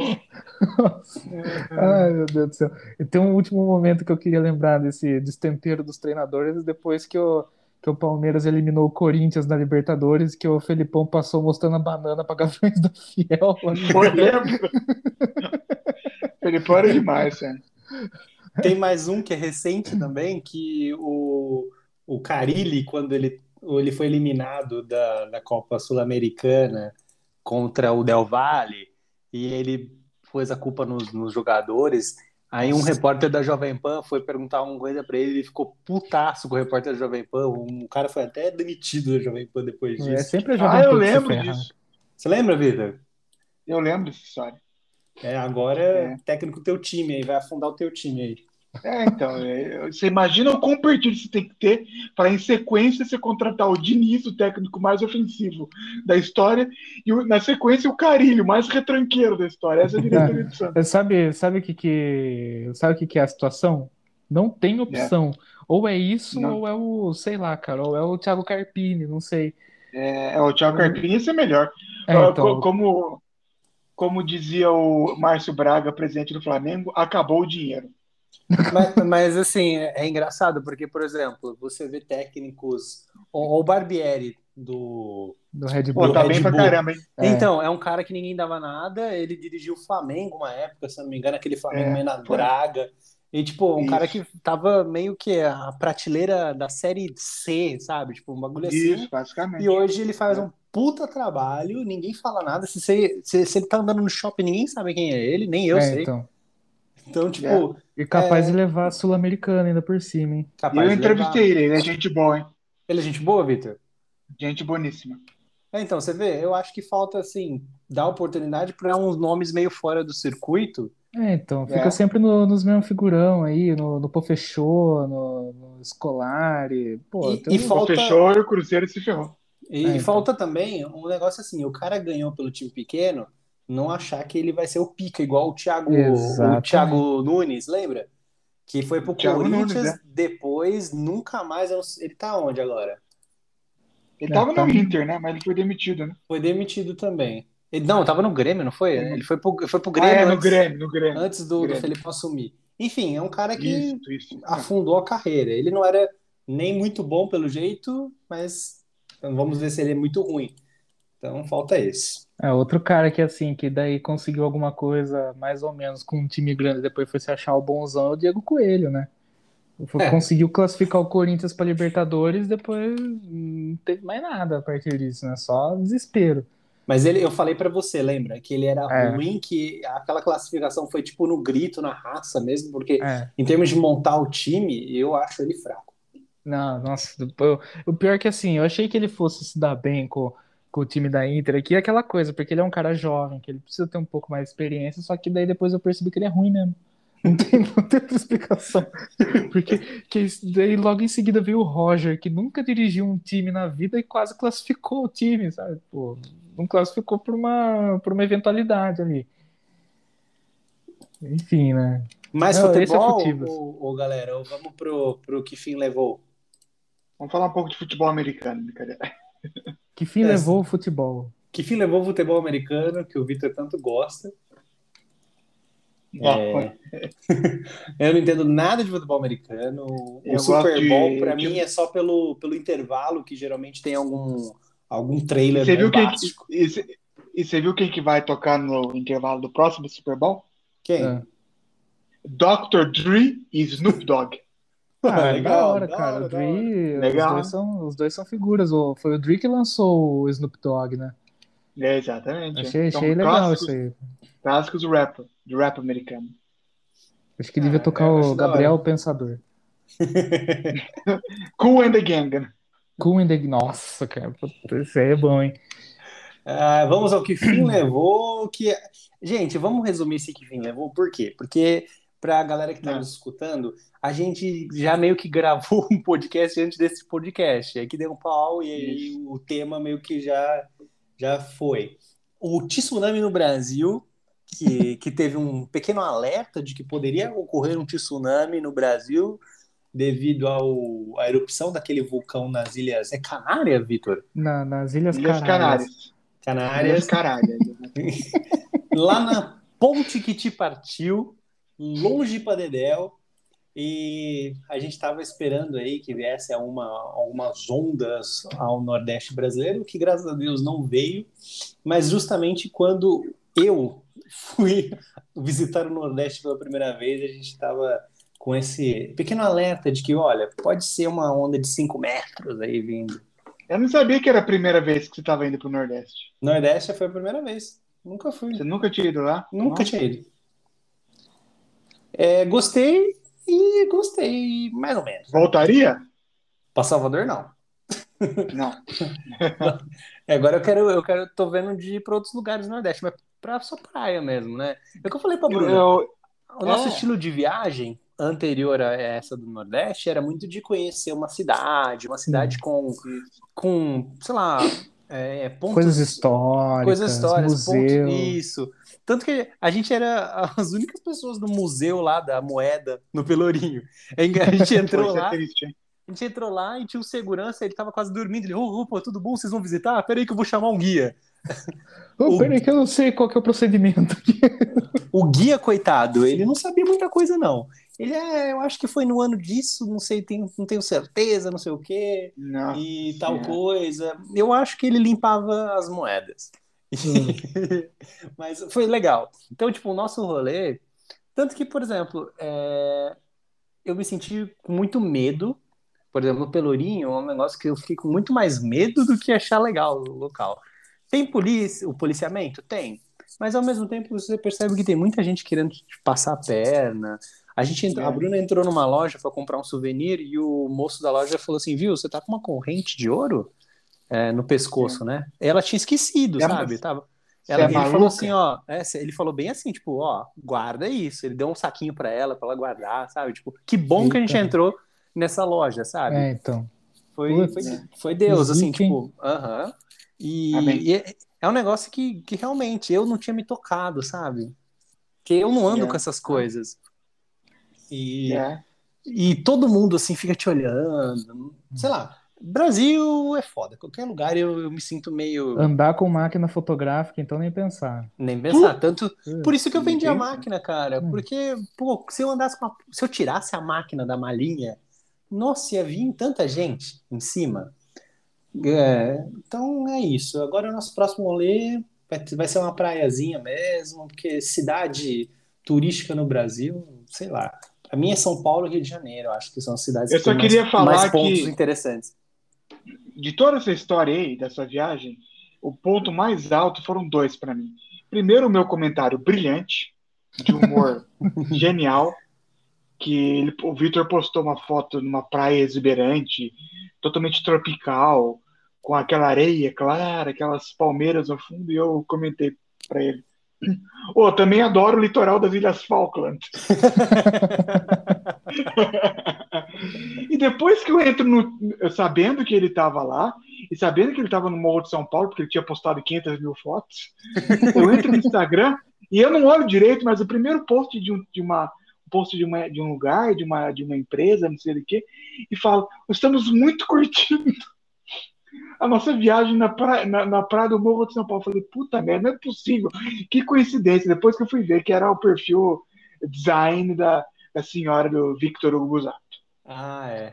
Ela, ela tem esses problemas. Às vezes ela não lê a legenda e aí o corretor, o corretor faz as cagadas. Eu, quando eu vejo, eu, eu aviso ela. Mas nessa, nessa viagem, tipo, ah, eu não fiquei vendo muito celular. Eu, eu pegava um, um tempo do dia só para postar, né? Porque tem que registrar. Porque se você não É. mostrar para os outros que você, Você não viajou, foi. você não foi. É, a árvore É. não cai se, ela, se ninguém vê ela caindo, né? É E a gente aprende isso no primeiro dia da, da faculdade da de faculdade jornalismo. de jornalismo. E, e outra, é, o Instagram para mim é basicamente isso, cara. Eu adoro olhar as minhas fotos, os stories antigos, eu faço destaque das viagens, É legal, mas é uma forma da gente se recordar, porque passa muito rápido. É. E lá, eu acho gostoso. Eu acho que o Instagram é a rede social que eu mais gosto de usar quando eu viajo por isso, porque eu gosto de guardar esses momentos. Vocês viram que eu postei das comidas que eu comi, né? Tipo, Sim, então, que, velho, aquele acarajé a- tava bonitão, cara. Eu queria Porra, experimentar. É da hora, é da hora, Roberto. Eu acho que você vai curtir. É, é bom, não é incrível, mas é bem gostoso, bem É. gostoso. Que eu lembro que uma vez eu gosto de experimentar Você coisas. gosta de assim, né? quiabo? Cara, se eu falar pra você que eu nunca comi, É, então, eu também não tinha comido. E tem um. um- Eu não minha gosto namorada de quiabo. a- a Tem um negócio- ama quiabo, cara. Ou então ela vai gostar. Pelo menos um que eu provei lá, um daqueles negócios um pastoso lá que você põe dentro, vai que Ela vai tapar aquilo lá, não é? Eu acho que é, eu não entendo. Tem muita coisa lá. Tem muito nome estranho, muita comida diferente. Pra quem guacamole. gosta, guacamole. Pra quem gosta dessas coisas, eu gosto muito de provar coisas diferentes. É, então, eu também. Então, pra mim foi muito legal. E, pô, lá é super barato pra você comer frutos do mar, peixes, coisa que é meio que impossível aqui, né? Né? Você vai pedir um prato de, de camarão aqui, você vai pagar 300 reais. Se for um camarão bom, né? É, eu não sei pra quem que eu falei, que, que me perguntou se eu comi lagosta lá. Eu falei, putz, eu não comi. Mas lá, a lagosta, pra vocês terem noção, era 180 reais o prato de lagosta com completo, né? Para duas pessoas. Esse mesmo prato que eu, que eu comi com a Bruna em Balneário Camboriú era 300 reais para duas pessoas. E eu comi lá em Balneário e eu não curti tanto a lagosta. Né? Ela é muito Balneário forte. Camboriú. Camboriú, que agora é, aumentou a faixa de areia, né? Ó, ficou legal, hein? Ficou da hora. Eu acho que a gente tem que fazer uma, uma viagem entre amigos para um lugar tipo Balneário, que lá, cara, só da gente sentar num barzinho e ficar vendo as- É, aqueles Jurerê carrões. Internacional. aqueles P12. carrões, ô, da hora também. Aqueles carrões É passando. só, só heterotop lá. né? Ah, não, é só viadinho top também. o Roberto, o Roberto você ia ser muito sediado lá. Ah, cê- Nossa, é, é, aquela galera assim, todo mundo fala, nossa, porque japonês, oriental é tudo igual. Daí você vê, os caras que falam isso também são todos iguais. Né? Você pega a Uhum. galera de, de, de tanquinho, cabelinho pra trás, assim, e a, e a barba, barba rala, desenhada e tudo É, mais, né? cosplay, cosplay do Cristiano Ronaldo. A gente, Isso, não, sei se, exatamente. não sei se vocês têm esse sentimento, mas, por exemplo, eu sou um senhor barrigudo, velho, corcunda, então eu me sinto Eu muito assim, mal. É, eu, Eu, me também sinto muito nível. mal nessas praias. Tanto que na Bahia eu, tu- me senti bem, É. porque lá também tinha um É. monte de gente igual a mim. Agora em Balneário você só parece tem um baiano. Pode ser também. Eu não, eu não me sinto mal, assim, é, porque se a galera olha, olha meio estranho pra mim, eu olho estranho de volta e fica por isso mesmo, sabe? Só que É claro que você não se sente mal. Você é um modelo. Eu sou modelo, sou barrigudo, eu tenho duas cores no corpo, porque eu tenho aquela tatuagem de camiseta do, do cara que, que só toma sol no É, braço. você é branco pra caramba. mano. Porra, Se velho. o Roberto tivesse uma- um projeto solo de música, seria The Whitest Boy Alive. Eu sou, eu sou do White Walker. The White Wolf. Mas fica aqui o convite para vocês, não para ir para Bahia, mas para a gente fazer um rolê legal um dia juntos. Ah, eu acho que a gente tem que fazer, meu. já passou da hora. de Já passou da hora. Eu, a- fazer. eu acho que Balneário Camboriú é muito pobre. Acho que tem que ser Principado de Mônaco. Puta, eu, tenho, eu, tenho- eu vou Ou Saint-Tropez, algum lugar na Sardenha. Mykonos. Mykonos. Ó, você não, Pode só, não me fala em Malta, hein? Malta não. Pô. Banda Malta. Banda Malta. Ah, não, Malta tem muito pombo. É, exatamente, por isso mesmo. Eu ia falar pra gente visitar a minha praia favorita, que é, que é Ponto do Rock. Pão do Ró. Onde fica isso? Eu não entendi. Era piada ou não? Não, não é. Se você tem, é, é, se quiser ter uma visão privilegiada dela, assiste O Resgate do Soldado Ryan. Nossa, que eu... É. obrigado, que eu assisti há milhões de anos atrás. Não, eu queria, eu queria, eu queria muito, eu queria muito ir lá na, na- nas praias lá, né? É, da Normandie. Né? Puta, eu tenho vontade de ir. Vale muito a pena, eu tenho vontade Ah, mas de é ir que ali, é, eu tenho, é é legal um negócio desse, só que tipo, quando você tá interessado numa viagem mais histórica, né? Agora se for pra ir curtir, assim, e tal. Não, eu o queria ser a primeira pessoa, a primeira pessoa em 100 anos a pegar praia em Omaha Beach. Vai ser lixado. Aquele puta frio desgraçado, chuva. 100 mil O- pessoas morreram ali não faz muito tempo. Aí o Vitor Herrera lá tá de, de aquela, aquele short. De sunga, né? Shortinho. Entendeu? O Vitor é, ia ser de uma, banho. uma sketch clássica do Mr. Bean, isso aí, né? Isso é uma sketch do Mr. Bean. Ah, é o cara cego. A dica, outra, é compre um Crocs. Tá? Eu Nossa. me arrependi de não comprar, a Bruna comprou, Ah. e pra você entrar no mar. Obrigado, eu tenho Raider. O Raider. Então, eu tenho uma porra do Ipanema, eu pisei num polvo, contei pra vocês? Nossa, não. É, Não, eu, eu entrei no mar, assim, a gente, tava de boa entrando, assim, e aí eu pisei e afundou a, a- o meu pé, né? E aí eu, Nossa. eu puxava e não saía o chinelo. Então eu, o cara matou a, matou a biodiversidade do lugar ainda por cima. eu fiquei com maior medo, eu tirei o pé rapidão, né? E aí falei, puta, perdi o chinelo. Nisso é, subiu uma tinta preta, mas preta, escura. A água lá, demais, hein? a água lá é claríssima, né? Transparente. Então, imagina, veio uma faixa de pelo menos um metro e meio, assim, um raio. Um raio não, desculpa, um. Não, eu saí correndo, né? Depois sobe o meu, meu, meu chinelo, assim. E aí a gente ficou se perguntando, será que aquilo foi um polvo? Eu acredito que, que foi. Eu não vi o bicho em si, mas para sair uma tinta preta daquela forma, Você tem certeza que que você é. não, não teve, você não É. teve uma, uma incontinência ali? Não, certeza, Não. certeza. Vixe, a minha. A... Sabe, O meu É. short de banho tava tão apertado porque eu tô tão gordo que mesmo se eu me cagasse nas calças não saía nada. Sério, velho. não, todo mundo sabe o que aconteceu. Você pisou no cartucho da HP. Da Epson, aquele. Bem fuleira mesmo. Imagina, os caras lá vendo o Vitor, tipo, pô, nossa, puta praia bonita, e vai no, na, no, no perímetro ali do, do Vitor Hugo, os caras do Ibama, é um filho da puta mesmo, o cara vem pra cá, aí acaba com a nossa biodiversidade, eu tenho certeza que vai voltar zoando ainda. Não, o pior é que assim, um cara que trabalha lá, né, ele falava, ele falou assim pra gente, ó, esses buraquinhos aqui são os, os polvos, né, que, que entram e ficam. Mas a gente não, não levou muito a sério, né? E tem muito buraquinho, assim, perfeitinho, parece. Sabe quando você coloca o guarda-sol na areia, É. que fica aquele buraco bem perfeitinho? Ele parece, ele parece com esses buracos, só que dentro do mar. E, e depois a gente meio que evitou pisar nessas coisas, né? Mas assim, compre um Crocs, porque se eu, você pisar num polvo, é, a chance de você perder o seu pé é menor.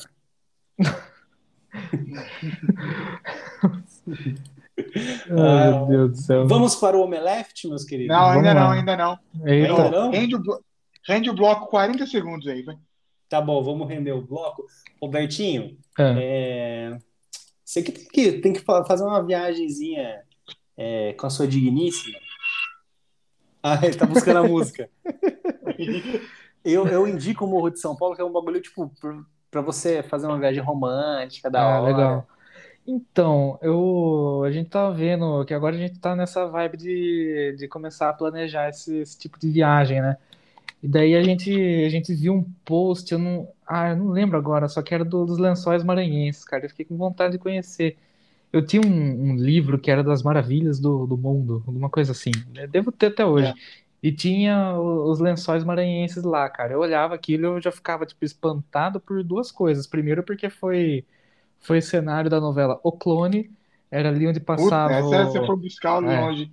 É, então, era ali onde passava a linha de Nossa. ônibus que, liga, que ligava o Brasil a Marrocos, porque eles iam para eles iam para para Marrocos assim como quem vai para para Campinas de ônibus, sabe? Pega o intermunicipal ali e manda bala. E também porque, de certa forma, me lembrava um pouco o deserto do Saara. E eu sempre tive um fascínio pelo deserto do Saara que eu queria conhecer. Enfim, daí acabou sendo uma opção para mim, né?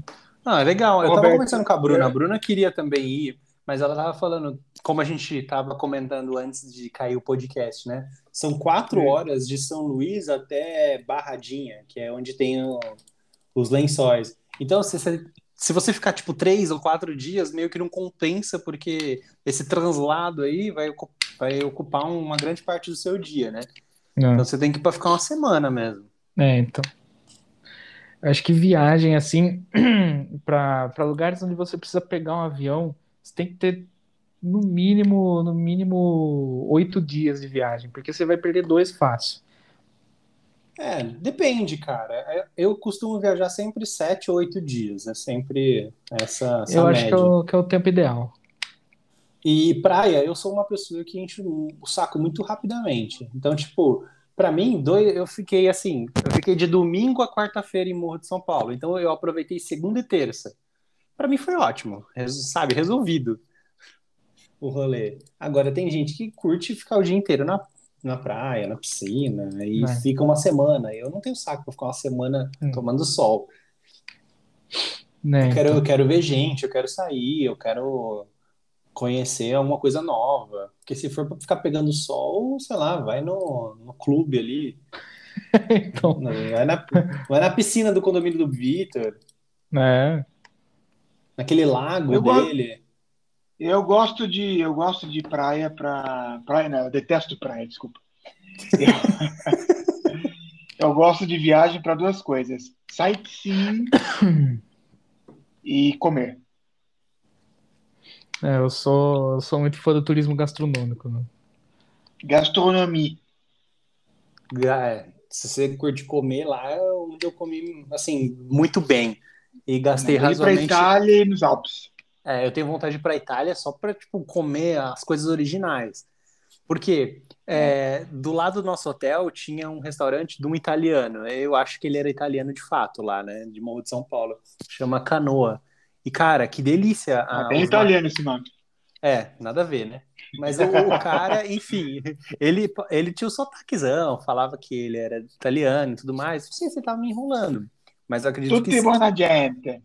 que eu acredito que ele era de fato italiano. E, cara, que delícia! Eu nunca tinha comido macarrão com peixe fresco, né? De verdade, sem ser esses, essas porcaria enlatada. A Bruna comeu, pediu um É. macarrão talharine com atum. E, e aí tinha. É, com tuna, com tomate, tinha um queijinho. Puta, que delícia, cara. O nhoque que, ele, que eu pedi era um nhoque de ricota. Nunca tinha comido Hum. nhoque de ricota. Legal. A gente, eu sou pobre, então eu como nhoque de batata, sabe? Os Eu também sou- de batata é o clássico, pô. é o É o clássico. clássico. Você põe na boca e deixa derreter. É. sabe? Isso, a batata. A batata, é isso aí. Podemos É. agora, Vitor? A hora que você quiser. Então vamos para o incrível Omelete, as principais novidades da cultura pop com aquele viés esquerdista que todos nós gostamos.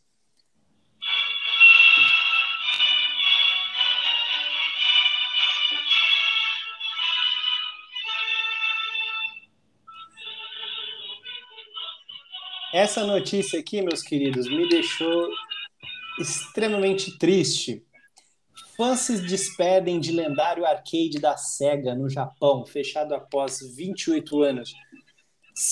Se você não está ligando o nome à pessoa, certeza que você já viu alguma foto desse prédio da SEGA no Japão, porque tem um logo gigantesco da SEGA. Hum, pode crer. Ah, É, e é- era um, o lar dos, daquelas máquinas antigas de jogos, né? do- dos fliperamas antigos, dos arcades. Então, se, eu não tive a sorte de conhecer o Japão ainda, então, mas eu já perdi essa atração aí, que era uma das coisas que eu mais gostaria de ver. É, já era, né, galera? Acabou.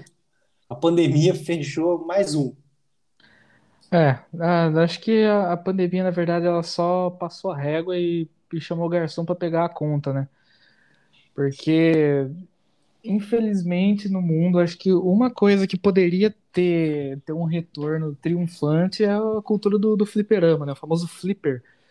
Que não é o golfinho, mas sim o lugar onde a galera vai para para jogar o- o- os joguetes de máquina. Cara, triste, né, meu? é. O negócio é, é um, é um do, como, como o Vitor Hugo falou, né? Um lugar assim que atrai pessoas, inclusive ele se sentia atraído por esse lugar e infelizmente a gente não vai mais poder ter esse tipo de entretenimento se algum dia a gente visitar a Terra do Sol Nascente, né? Ah, uma, uma tristeza. Uma tristeza não ter mais um flipper para jogar, né, galera? Acabou. Ainda mais, Então- ainda mais porque aí eu vou, vou aproveitar e fazer uma crítica aí à nossa última pauta do Ai, ai, ai, Omelete. ai, ai. É, até porque ultimamente tudo que é relacionado a, a- jogos que vem do Japão tá vindo com uma qualidade extremamente duvidosa, né? Então, É. quando É você tem Inclusive os Jogos Olímpicos. Então, né? É, pois é. Então, quando, quando a gente perde um negócio desse aí, é um- infelizmente é um pouco da cultura nipônica que se vai. Cara, os Olha, se japoneses. você. Vai lá, Vitor, vai lá. Vai lá, Vitor, vai lá, Vitor, vai lá. Então, deixa eu fazer só esse comentário. Os japoneses, depois que eles começaram a comprar Nintendo Wii, foi só É. ladeira abaixo. A É partir do momento. O I é a tragédia do Japão. É a Não tragédia quer do nem Japão. mais ter filho. Discordo, discordo que a tragédia maior é o Wii U. O Wii ainda era legal, o Wii U é triste. É, o Wii U é o ciclo que veio para acabar com tudo para valer. Né? Nossa. Não, mas a, a- a- o, o comentário que eu queria falar sobre esse fechamento do lendário arcade lá da SEGA no Japão é o seguinte: eu tive a sorte de frequentar muita, mas muito ar- arcade quando eu era criança, pelo simples fato do meu pai ser viciado. então eu ia, eu ia junto. Ele me dava lá as fichinhas, e olha, pouca, eu acho que eu nunca, nunca tive tanta diversão é, jogando em casa qualquer videogame como eu tive no arcade, principalmente quando os amigos iam junto. É demais. Eu, eu acho uma pena que essa nova geração não saiba o que é, é, pegar as fichinhas. Lembra quando você tinha as fichinhas fichinha que você trocava por outras fichas Puta, que pode crer. saíam no final Uhum. do jogo? É verdade, é aquela tira E é- gigantesca. E era todo tipo de jogo, era a coisa mais incrível. Tinha desde basquete, a jogo de tiro, a corrida e, e era a música, o barulho, aquele, aquelas mesas de ar comprimido. É. Era incrível. Por sorte, eu não virei um viciado em máquinas caça-níqueis. Mas, ô, ô Vitor, deixa eu, deixa eu perguntar, esse arcade que você fala é aquele arcade de, de shopping, assim, ou é aquele Era o arcade- Playland? É, ou é aquele arcadezão, assim, roots, tipo, todo mundo deu Chris. Em Valinhos tem um arcade clássico, mas que é meia bomba clássica, porque ele tem tantos jogos clássicos, aquelas máquinas mesmo, né? como esses outros, tipo, essas mesas de jogar hockey, então tinha, era meio que um combo dos dois. Ah, pode crer. Mas era, mas era um lugar, assim, não era tipo assim, ah, estamos no shopping, vamos jogar ali. Era um lugar, tipo, vamos Não, não, arcade. era um lugar, Puta que... era um arcade mesmo, que não existe, não existe mais, infelizmente Ah, virou uma padaria. Putz. Olha, porque eu sempre quis jogar nesses, nesses arcades, assim, que aqui em Limeira só tinha em shopping, né? E já não era mais tão, tão legal assim, porque, porque daí. Vamos falar a verdade, Limeira é uma cidade que tem uma, uma nuvem cinza que paira sobre ela. é uma cidade incrível, essa que é a verdade. Então, é, então assim, tudo que você monta aqui não vai para frente. Então, empreendedores, escolha um outro lugar. Mas é, eu lembro que tinha o, o, o, Limeira Shopping. O Limeira Shopping voltou com a mesma marca, só que era outro antigamente. Que ele tinha um arcade nesse estilo que, que você ia lá e comprava as fichas de metal e tudo mais, e daí você Isso. pegava pegava aquelas fichas que saíam impressas do, de dentro do brinquedo, daí você podia trocar por alguns brindes, né? Putz, isso era maravilhoso, cara. Maravilhoso. E quais jogos queria... vocês é. mais gostavam de jogar? Que tipo de jogos vocês gostavam? Lutinha, né, velho? Puta, Street, Street Fighter, Fighter, Mortal Kombat. King of Fighters. Tinha um que eu gostava muito, que eu não me lembro o nome, que era uma motocicleta que você Puta. sentava nela Nossa, e tinha verdade. que fazer as curvas. Eu adorava aquilo. Nossa, era muito ah, eu gostava, eu gostava do simulador da NASCAR. Tinha um simulador da NASCAR aqui. Eu sempre gostei desses jogos de corrida que você senta no cockpit ali. Putz, Isso, era muito é. bom. Era e os de nossa, tiro também com pistola, né? É, pistola clássica, né? Aquele de zumbi que, que você tinha que. Isso. Putz, aqueles eram muito bons. Ah, aquilo era massa demais. A pistola ah. que parecia uma Desert Eagle, que quando ela tirava o. É, o ferrolho ali fazia o um movimento. Da... Nossa, era muito legal. É, Viu? demais, é, então. Já, o pessoal já não vai saber o na... que é isso. Né, eles não sabem. Galera nova não faz ideia do que, é. que seja isso. Já que a gente está falando de games, vamos falar da tragédia da semana? O lançamento do eFootball 2022, Nossa. eleito o pior jogo da Steam pelos usuários.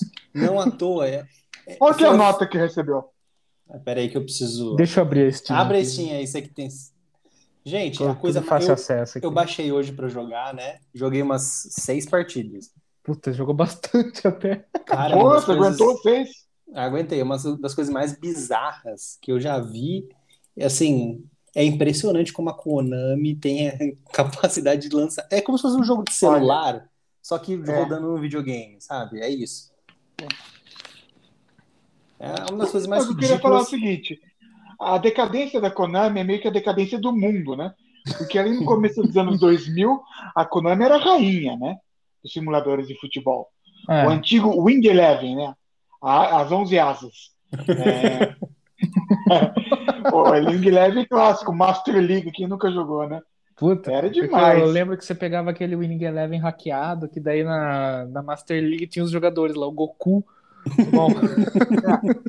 Olha, é, não sei quem que falou isso, mas quem nunca jogou Bomba Pet não Nossa, teve infância. Bomba Pet existe até hoje, cara. E, e Vocês depois lembram com quando... PlayStation 3. Desculpa, depois eu comento. Não, fala lá, Roberto. Não, vocês lembram quando, quando o time do Bahia fez aquela, aquela camisa estilizada lá, criticando vazamento de petróleo, essas coisas lá? Ah, eu lembro. Então, Bomba Pet no mesmo dia fez a camisa, cara. 100% atualizado. No mesmo dia, hein? No mesmo dia. Os caras não tinham que fazer mesmo, né? Puta não, o jogo lançou hoje, o eFootball, já tem Boba Pet no eFootball. É, então, aqui, ó, acabei de abrir aqui na Steam, eFootball 2022 e eFootball PES 2021 Season Update. Não sei, acho que não é a mesma coisa. Não, né? não é. É, é o eFootball 2022. Tô, tô, tô, tô, puxando aqui a capivara do, do negócio aqui. É. Aí, Não, sabe, o, o, que é pior é que eles conseguiram piorar o jogo, o, o jogo anterior, que era razoável, né? O PES Nossa. 2021, ele era razoável. Aqui, ó, achei. Quando você vai na parte de análise do, dos usuários, está escrito lá, extremamente negativa. 9.676 análises, das quais 8% são positivas. Ou seja, tá, tá bom. Isso porque o jogo é grátis, né? É, então. Acho que, ah, eu vou, nossa, Deus que me perdoe falar isso, mas eu vou, vou ter que falar. O problema é. do jogo tá aí, é porque ele é grátis. Se é, é muito desleixo, cara, não é? A impressão que fica é que assim, tipo, os caras vão fazer um jogo tudo, tudo assim, empurrando com a barriga, tal. Pô, meu, como que os caras já tinham tudo, tudo montado? e faz um downgrade gigantesco, velho. Absurdo. Para. Pra ter microtransação ainda por cima dentro do jogo, para. O que eu li, Roberto, é que é o seguinte: a base instalada deles de usuários ativos no mobile é de 100 milhões de usuários.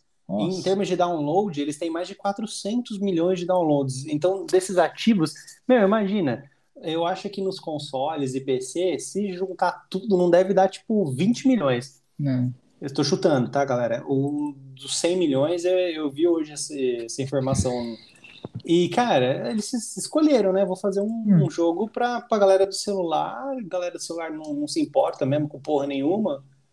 E a, o, aquele gráfico lá pro celular, até que tá bom, né? Agora é. você. Eu abri um PlayStation 5 aqui para é. jogar é. aquilo, eu. Ah, cara, de desculpa. É, beleza, você vai fazer um negócio pro público do celular, só que então não coloque o jogo desse jeito pro público das outras plataformas, né? Aqui, ó, tem um, tem um comentário que eu achei que eu achei interessante aqui. Comentário do R9X. Ele hum. tem. De, peraí, ele venceu algum leilão recentemente, porque eu passei o mouse por cima dele aqui e apareceu. Ele tem 1.423 produtos na conta. O cara tá viciadão, hein? Depois eu vou ver o que, que ele tá. tem na biblioteca. Ó, comentário dele. Mataram o Pro Evolution Soccer, literalmente. Que jogo é esse? Parece que estou no meu smartphone jogando a versão mobile. Você, Konami, você está de sacanagem. Rest in peace. é, Rest in peace. É uma empresa que tem IPs como Silent Hill, hum. uh, Castlevania, hum. Metal Gear, Metal Gear, Pro Evolution Soccer. Eles conseguiram destruir todas essas franquias. A Microsoft não tem uma IP decente e hum. a Konami tem várias e simplesmente não quer saber de nada com elas. Ó, tem um outro comentário que eu achei interessante aqui do, do Guilherme 0044, que o, o avatar dele é o escudo do Vasco. Vai começar uma áudio. É, então, e ele jogou 1.8 horas. Ou seja, jogou quase duas horas aí de, desse, desse jogo. O que seria 1.8 horas, né? É, é, deve ser tipo uma hora e 40 minutos. Uma hora e 80 minutos. É. 2 horas e 20. É, ó, só que aqui, ó, já dá pra perceber que o cara ele tem teto de vidro nessa análise dele, porque ele jogou quase duas horas, mas no momento em que ele, que, que ele fez a análise, ele já tinha jogado meia hora, então ele voltou para jogar de novo. Então acho que ele. Ó, o comentário dele aqui. Por onde começar? O jogo tá parecendo que saiu direto do PS2. A jogabilidade tá pior que o 2014 ah, as animações são assustadoras. PS2, não é tão. Exatamente, porque no PS2 os caras faziam da tripa coração para fazer um puta jogo que foi tipo Inning Eleven um puta 7. Jogo. É. Aí, ó, aí ele pra fala mim o auge foi o 9. É, então. Eu gostava que, que dava para você escolher cada peça do uniforme do, do time. Aí Isso. na. Acho que no Inning Eleven 7. Tudo. É, então. No Inning, no Eleven 7, se eu não me engano, que foi que saiu depois da Copa de 2006, eu era fanboy da seleção italiana. E a, e a seleção uhum. italiana jogou praticamente a Copa inteira com o uniforme inteiro azul. Inteiro Aí azul. Eu, eu pegava a seleção da Itália e fazia o uniforme inteiro azul. O, o, a impressão que ficou para mim é que é, a Konami desaprendeu a fazer o negócio ou a, a turma que está lá não faz porque tem que fazer, faz por obrigação. Hum. Eu acho que quando você faz alguma coisa por obrigação, uma coisa que requer criatividade, como é o universo dos games, vai sair uma merda. Se você faz um filme por obrigação, uma música por obrigação, me desculpa, mas vai sair uma merda. É. Se você não quer estar tá lá, não quer fazer. Me Enquanto parece que isso... Oh, desculpa, pode... pode falar. Não, termina aí, Vitor, que eu vou meio que. Não, eu só falar que a, Kon a Konami, ela ela agora é administrada 100% pelos contadores, não tem mais diretor criativo ou artístico lá dentro. É. Ó, só queria fazer o que eu achei aqui um contraponto interessante de um, de um cara cujo, cujo nome é Sem Futuro. Ele, ele jogou quase 10 horas já no, desse, desse jogo. E, e ele deu uma, uma recomendação positiva aqui, ó. Uh, hum. ele, falou, ele, ele, escreveu, inclusive achei muito boa a análise dele, porque ele, ele descreveu com, com precisão aqui todos os pontos negativos e positivos que ele achou no jogo. E tem uma coisa aqui que ele falou, que o Vitor Hugo falou e eu concordei. É, pontos positivos: menor vícios de jogabilidade, mais aberturas para dribles, menos problemas com overall de super jogador, mais difícil de fazer gols, as táticas funcionam. E é um negócio que a gente não vê no FIFA, por exemplo. O FIFA, você mete uma bicuda do meio do campo, você acerta o gol fácil, né? E o FIFA ainda tem aquele negócio de, de ter a proposta de ser um, sei lá, acho que meio que um simulador. E o PES, é. em sua essência, sempre foi mais arcade. Ah, FIFA é para né? ser um simulador. Né? É. Ah, sim, isso sempre foi a, a dualidade de ambos, né? É. Bom, o, agora o eFootball, né, que é o falecido PES, que é o falecido Winning Eleven, é, vai, vai viver de update, porque, é. cara, se eles fizeram tão na coxa essa nova mudança de, de franquia, é. de nome de franquia, você imagina o que eles vão fazer de ano em ano. Vai Exatamente. Ser, vai ser tudo muito mal feito. E eu queria falar é. para vocês que recentemente foi anunciado, foi anunciado um game de futebol chamado UFL. Eu vi. Eu, eu vi. vi.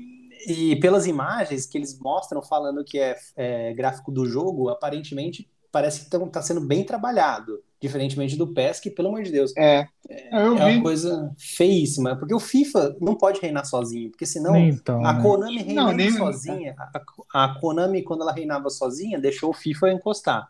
É. Aí o FIFA superou. Agora o FIFA tá há cinco anos a mesma coisa. É, então, e o FIFA ele já teve o primeiro baque aí, que foi no lançamento da versão 2022, que já teve muita gente criticando, né? Falando é. que tá pior do que os outros. Todo ano tem isso, né? Que a é. galera falando que tá pior que os é. outros. Eu joguei, a última versão que eu joguei foi o 2021. E eu acho que assim, o grande problema é que o jogo está muito rápido. Uhum. Os jogadores. É, é, igual eu falei pra vocês hoje. Mas é, essa é a questão do FIFA 22. Parece que diminuir a velocidade do jogo.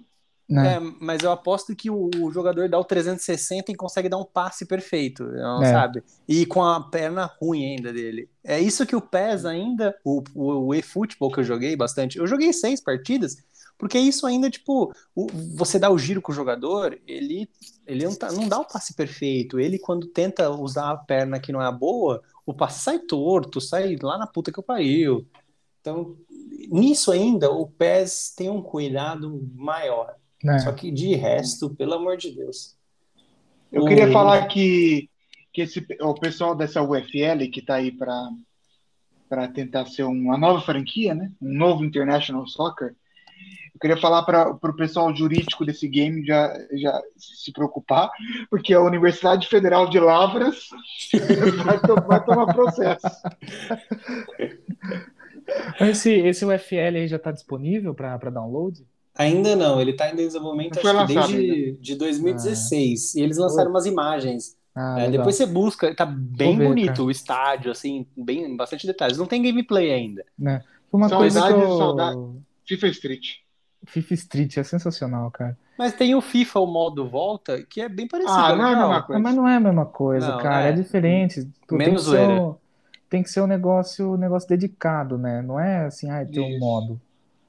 Que eu lembro que no FIFA Street 2 tinha um modo futsal também, que por mais que fosse divertido, Sim. não era a mesma coisa, sabe? Devia ter um FIFA de futsal.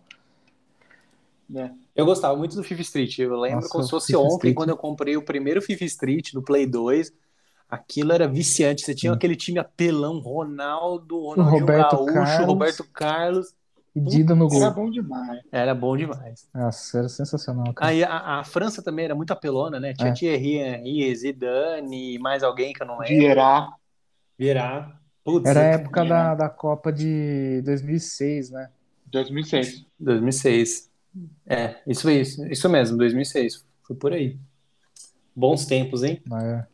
Acho que foi um pouquinho, antes da, um pouquinho antes da, da Copa de 2006. Acho que foi lançado em 2005. É, deve ter sido por aí. Por aí, um pouquinho antes. Na época do ah, Ronaldinho Gaúcho estava no auge. Isso, é. que é, ele era o mago mesmo, fazia chover. Vamos falar de uma coisa que o Vitor ama, que é, é James Bond. James, James Bond. Daniel Craig afirmou que o James Bond não pode ser interpretada por uma mulher. É... E óbvio, né, que os esquerdistas do, do Omelete vão debater isso. Vitor, você tá louco pra assistir o filme, obviamente. É, eu tava lendo. já se você já tô com no... os ingressos à mão já. Se você entrar no UOL, o Sadovski já fez a, a crítica dele, sendo que a, qualquer crítica dele é muito estranha. Ele é muito estranho. Ele é muito estranho. Não é que ele, a crítica é estranha, ele que é estranho. ele gosta de umas coisas. Só que, por exemplo, eu assisti a série Rex do HBO por causa da crítica dele, e eu gostei. Então, eu tô dando um, sabe, um. Uma moralzinha. Uma moralzinha, um braço a torcer para ele. O que, que vocês acham? Que o Daniel Craig tá certo que não pode ser uma mulher? Para mim também não pode ser uma mulher.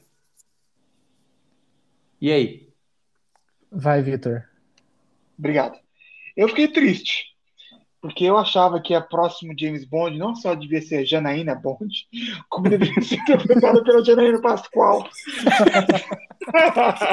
não, brincadeira. Eu acho que tinha que ser interpretada por uma mulher, provavelmente deficiente anã, deficiente física, cadeirante, albina, nascida no interior da Etiópia. Não, brincadeira. O Daniel Craig provou que tem mais que dois neurônios, né? Ou seja, é óbvio que o James Bond não pode ser interpretado por uma mulher. É óbvio, você vai mudar a essência do personagem. Eu, poxa vida, tem tantas aí. Quem não assistiu o filme Atomic Blonde com a Charlize Theron? Assista. É um filme excelente. Tá aí uma rival feminina para o James Bond. Dá para você criar milhares de histórias, mas por que, que você tem que pegar um, um, um filme que é 60 anos, um, um jovem aristocrata inglês que tem tais características de mudar para uma mulher, sei lá de onde? É ridículo, é pra, patético. É tão patético quanto o filme dos Caçadores de Fantasmas, não o nosso filme, que vai ser lançado com Bill Murray no meu papel, Bill Puma no, no, pro papel de Roberto Gardinali e Bill Skarsgård pro papel de Victor Hugo Não, mas o filme das caça, caçadores, é, caçadoras fantasmas com as mulheres, ah, com a Melissa McCarthy, ficou uma porcaria, porque não tinha nada a ver com o original. E agora estão falando que aquela mulher do Fleabag vai ser a, a nova Indiana Jones. Eu não vou gastar um centavo vendo isso. Não, o Indiana Jones meio que. Sei lá, você até vai. Agora, o James Bond, que é um personagem bem clássico, já tem muito, mas muito material já pronto dele. É, é. engraçado, assim, tipo, pra quê? É, eu me pergunto, por quê? O que isso vai mudar? E uma é das. É um dos destruir o patriarcado. argumentos. Isso, um dos argumentos que o próprio Daniel Craig utiliza é que é o seguinte: você não precisa de um papel como James Bond é, ser interpretado por uma mulher para Não, enaltecer a causa. Você precisa de personagens feitos, dedicados, elaborados. A gente precisa, eu, eu acho que em, em tudo. Você não precisa. Falta um pouco trans- mais de criatividade. Isso. Você não precisa transformar a orientação sexual ou a cor das, do- dos personagens. Você não precisa mudar isso para, sei lá, é, engrandecer uma causa. Você precisa criar, de fato, personagens que, que as pessoas se identifiquem.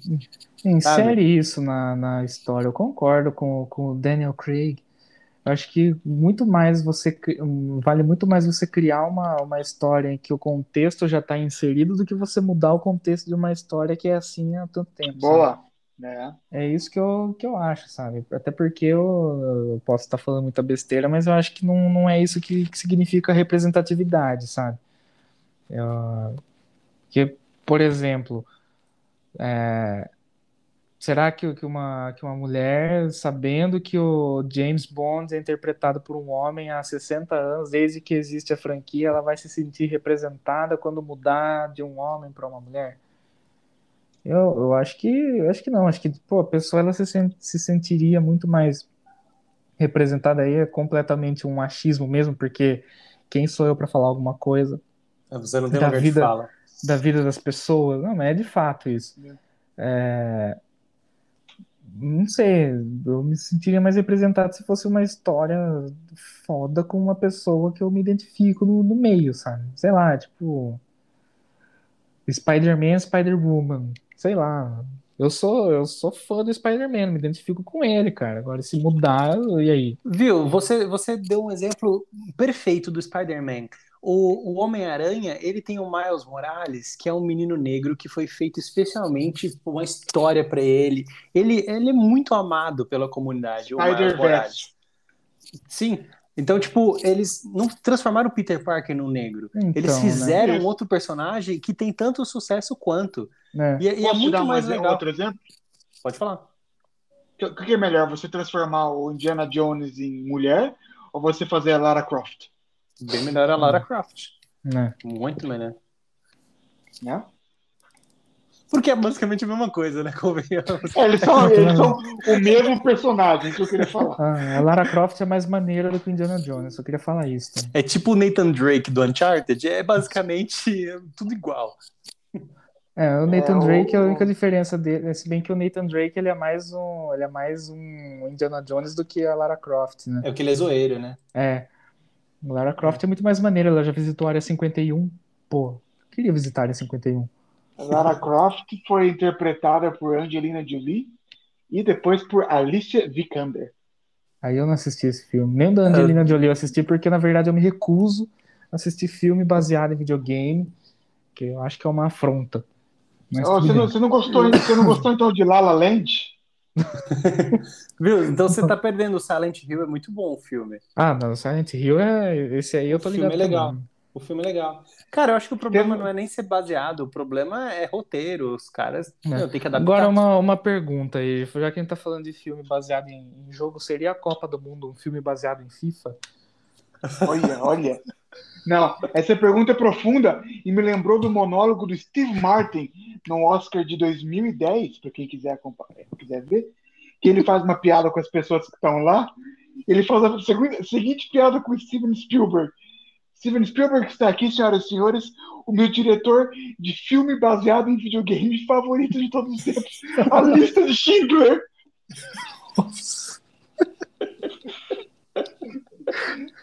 É, Meu Deus do céu. é. Bom, já que a Então. gente, a gente tá falando de personagens que são do videogame e vão pras telas, essa próxima pauta aqui, ó, o Chris Pratt, que é o senhor da. Como que é? Senhor das Estrelas? Que é o do, do Guardiões da Galáxia. Star Lord, né? Acho que É, Star Lord, é isso. Ele será a voz original do Mario Bros. em filme baseado na franquia da Nintendo, que tem estre- é, estreia prevista para o ano que vem. E. Pô, não chamaram um cara, ator pornô italiano? Não chamaram o com Ron uma Jeremy bazuca, né? A- Nintendo vai Não. insistir no filme do Mario, né? Ah, meu Deus do céu. Depois daquele desastre dos anos 90, lá, anos 80. Não, aquilo lá não é desastre, aquilo lá é masterpiece. Não, aquilo é tão ruim que é bom, né? Que- Tá naquela categoria tão ruim que é bom. É, na categoria de filme cult. Isso, é o- Eu acho que vai dar cult. super certo. nada melhor que isso. Vai dar super certo. Ah, porque, Chris exemplo, Pratt é muito, cari- é muito carismático. né? Sim, e depois do que o Ryan Reynolds fez no Detetive Pikachu, cara, é incrível o, o Pikachu com a voz do Ryan Reynolds. E as piadinhas. Eu acho que é super legal. Você subverte um pouco o lance do personagem. No caso do- do Detetive Pikachu, ele tem uma explicação desde o game, né? Que o Pikachu lá é um espírito de um velho, alguma coisa assim. E no, no filme é, é o pai do, do moleque. Que Eu tô dando spoiler aí pra vocês, tá? O filme é o pai do moleque. nunca né? vi É, peraí, quando que saiu o filme? Nossa, faz uns quatro anos. Ah, então já não é mais spoiler, pode falar. Pode falar, né? Qual que é o deadline pra spoiler? É, algumas pessoas dizem que são 5 anos, outras dizem que 10 anos. Eu acho que a partir Puta, do 10 momento, anos? eu acho que a partir do momento que foi pra locadora, que hoje em dia já não existe mais, é, já não é mais. mais spoiler. É igual a Bruna queria dar um spoiler pra mim num filme do Shyamalan de, sei lá, 20 anos atrás. Aí eu falei, puta, eu não assisti esse ainda. Por favor. Não, outro se- dia, outro você dia me eu der dei um spoiler de Shyamalan, Bonanza. Acabou o filme, né? Eu vi, eu vi um spoiler É da série verdade, tem Narcos. É verdade. O spoiler da seminar. Você falou, né? Como foi a morte de Pablo Escobar? Pô, é a própria Netflix dando spoiler da série deles. Então acontece que isso é história, não é série, pô. É, mais alguma coisa, meus queridos, sobre Eu vou esse dar um- mundo um- cinematográfico? Assistam Parks and Recs com Chris Pratt. Muito bom. Eu vou, eu vou dar um spoiler aqui do, do filme Sensação do Momento. A menina que matou os pais e o menino que matou os meus Ah, pais, que o casal Richthofen morre. E a Não, Suzane eu e queria os saber irmãos quem Cravinhos que matou? Quem que matou os pais de Suzane Vostov? Queria saber, porque o título me deixou curioso. Ah, então, é, eu achei que o título foi meio, foi meio mal bolado, porque Aí que eu fui entender que a menina que matou os pais é a visão do- dos irmãos cravinhos. E o menino que matou os meus pais. Ah, Na é o verdade, contrário, né? É, na verdade eu só É. fui sacar isso porque tem o meus Você pais. viu o ali. filme? Eu vou assistir essa semana com a minha girlfriend. Falaram que falaram que é uma passada de Panamérica Tá, Barão se- na Baroa Vermelha. É, não tem parentesco com. Ah, Manfred von Richthofen. Ah, depois que, que a galera falou que a, a Elise, a Matsunaga lá é um ícone, porque Ícone, do- velho. íco- ícone contra o- a agressão doméstica, uma coisa assim. é uma coisa assim. É, Cara, Não, depois mas ia, que... ia ter uma série da Elise Matsunaga, não ia ter? Com a Vanessa Cê- Giacomo é, fazendo o papel dela, uma coisa É, assim. teve teve um, Deve alguma ter, coisa deve ter. dela recentemente, acho que foi documentário. Teve foi? documentário, isso, tem documentário. É. Se eu não me engano, é É. da própria Netflix. Eu não assisti, mas eu sei que, que Ah, a tem produção documentário. original da, da Netflix normalmente é bosta, então nem. nem Bosta. É, bosta, é, é. É verdade. Ah, vamos para É. outra pauta aqui, ó. Essa, eu nem conhecia a banda desses caras. Eu não aqui. conhecia essa história também. Então, cara, é uma história muito boa, mas manda bala aí, apresentador. Ah, como que é? Armored Down, a É. banda do dono da Prevent Senior. Primeiro que o, o nome, o nome da banda não faz sentido. Começa aí. quicada do. É Not Fast Bra- Brasil? Not Fest. Not Fast É Brasil. o, é o festival do Slipknot. Ah, Porque eu fiquei surpreso que o senhor Roberto Gardinelli tem ingressos já. pra Eu vou, cara. Eu comprei no meio da pandemia, pandemia estralando. 4 mil mortes por dia, eu tava passando o cartão de crédito, porque eu não vou perder a chance de ver Slipknot, cara. O Corey Taylor, vocalista da banda, é um cara que em breve pode aparecer morto por suicídio, dado o grau de depressão dele. Eu não posso perder a chance de ver esse cara, velho. Foi mal. Mas enfim, prossiga aí. então ela foi quicada do festival após Ah, os casos da, da Prevent Senior vierem a, virem a público, né? Do, do É. uso do kit Covid, da investigação da, da CPI. Ah, tem um PS aqui na pauta, hein? PS, a mesma banda tocou no Rock in Rio 2019 porque os sócios da Prevent Senior patrocinaram o evento. Óbvio, tem que tocar então. Ué, cara, Você tá- tem um tá- amigo Você meu. tá me falando que rolou jabá no Rock in Rio? acho, acho que é o maior jabá do Rock in Rio é o Metallica hoje em dia, Tem um amigo meu que, que participou da, da- do Rock in Rio. Quem dera, né? Da- dos experimentos da Baroni. Prevent Senior. Da organização de um show ali no, no espaço do Campinas Hall, lá pra, pra Glória Groove, e ele abriu o show da Glória Groove. Meu, nada É. mais justo, porque ele, ele trampou e pôs dinheiro. Eu falei, você tá certinho.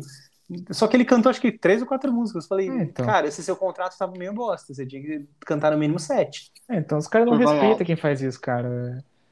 Ó, vou- tem, tem uma sucessão de fatos aí antes da, da banda ser quicada, que É. quando, quando a Prevent Senior foi citada pela primeira vez, aliás, eu também queria fazer um, um disclaimer aqui, rapidão, que acho que o, o- Puta, vai ser uma piada muito foda que eu vou fazer, cara. Não sei se eu faço aqui ou se eu faço em off.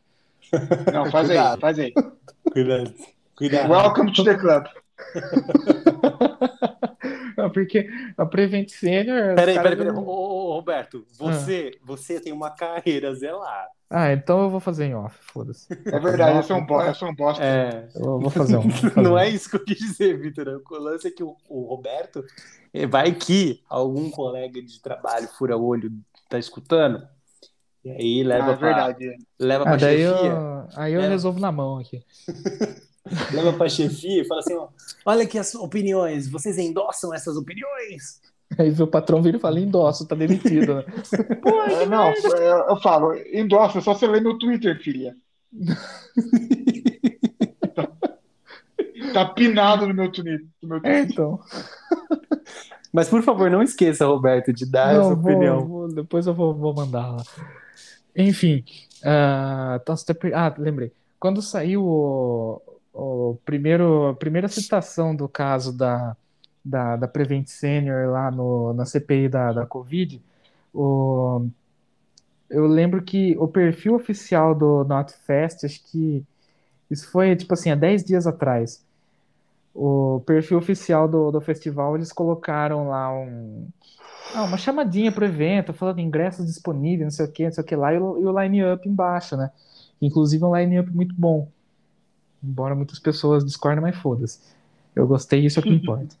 Aí teve um cara que ele comentou assim, é, ah, vocês, é, vocês vão, vão mesmo manter uma banda de que, que patrocina experimentos em humanos? Quero saber a posição do festival com relação a isso. Sleeping Giants? Não, não foi Sleeping Giants, era um, era um cara X aí, era um, era um, era um fã aí, normal. É, ele comentou isso Well, aí. a- Awaken Midgets. Awaken, Awaken Midgets. Puta que pariu, velho. É, desculpa, Roberto. Ai, meu Deus. Enfim, aí o. Aí comentar, esse cara comentou isso, um monte de gente comentou embaixo perguntando quem que era e tal, e o filho da puta não respondeu. Aí um conhecido meu, um colega da imprensa aqui de Limeira, ele, ele colocou, aí depois acho que um dos sócios foi, é, foi prestar depoimento na CPI da Covid, ele colocou uma matéria do G1, lá de 2019, falando da banda dos donos de uma operadora de, de plano de saúde que eles meio que pagaram para tocar no Rock in Rio. Aí eu fui sacar, tipo, ah, inteligente, interessante. E, e depois que a, que a treta começou a ficar mais séria, porque daí ah, as menções ao- a Prevent Senior e o nome desse cidadão aí eh, foram ficando cada vez, cada vez mais, mais frequentes. Ontem o, o festival sacou os caras do line-up, vocês não vão mais tocar aqui. E eles emitiram uma nota dizendo que só, só informaram o seguinte, né, não entraram em, em muitos detalhes, mas que a banda Armored Down é, não, não tocará mais no Not Fest Brasil. O que, assim, né, também é um, é um grande é um, é um grande ganho pro line-up, porque acho que era a pior banda que ia ter nesse festival, que era uma banda estilo Manowar, e como já diz o algoz do, do Regis Tadeu, É, eu não, está con- deu. eu não converso, só que eu vou mudar um pouco a frase dele, eu não converso com um palhaço que gosta de Manowar. E o mais interessante é o seguinte, que depois que as citações da Pre- a, a Prevent Senior e ao nome do vocalista eh, foram, que por sinal é, o- é um dos sócios, é Eduardo Parrilhas, alguma coisa assim, eh, foram ficando mais frequentes, a banda desativou todos os perfis na- das redes sociais. Então, basicamente, a banda morreu depois do- da, da Prevent Senior. No Mas- caso da Prevent Senior. Ou pelo menos. Eu já também já ia fazer aquela piada, né? Pô, a banda se tratou lá na Prevent Senior. Então, né? Não, cara. é, é. Ah, Mas mas ó, era, era tipo. Não, Vai, pode, pode vai. falar. Não, não. o meu comentário é bem, bem rápido. É o seguinte: Ah, quando você é, é famoso ou você tem uma vida, é, no caso deles, de executivos de sucesso, assim, hum, e você tem um, um hobby aí que é tocar ou que é atuar, qualquer hobby artístico, você tá sujeito a esse tipo de coisa. Então, É, tomaram no meio do cu, se fuder. Mas essa banda era tipo The Velvet Underground, que era basicamente bancada pelo Andy Warhol.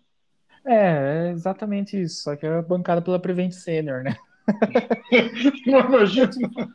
Já ouviu falar do. É um termo muito comum no, no meio artístico, né? O patrocínio, né? Os caras que. Patrocínio. né? Os caras que tinham a grana montaram a banda, provavelmente o vocalista de- devia ser um bosta cantando, só como ele tinha dinheiro, a galera foi junto com ele pra tocar em Rock in Rio, pra tocar junto com o Slipknot, pra tocar não sei quem, não sei o que lá.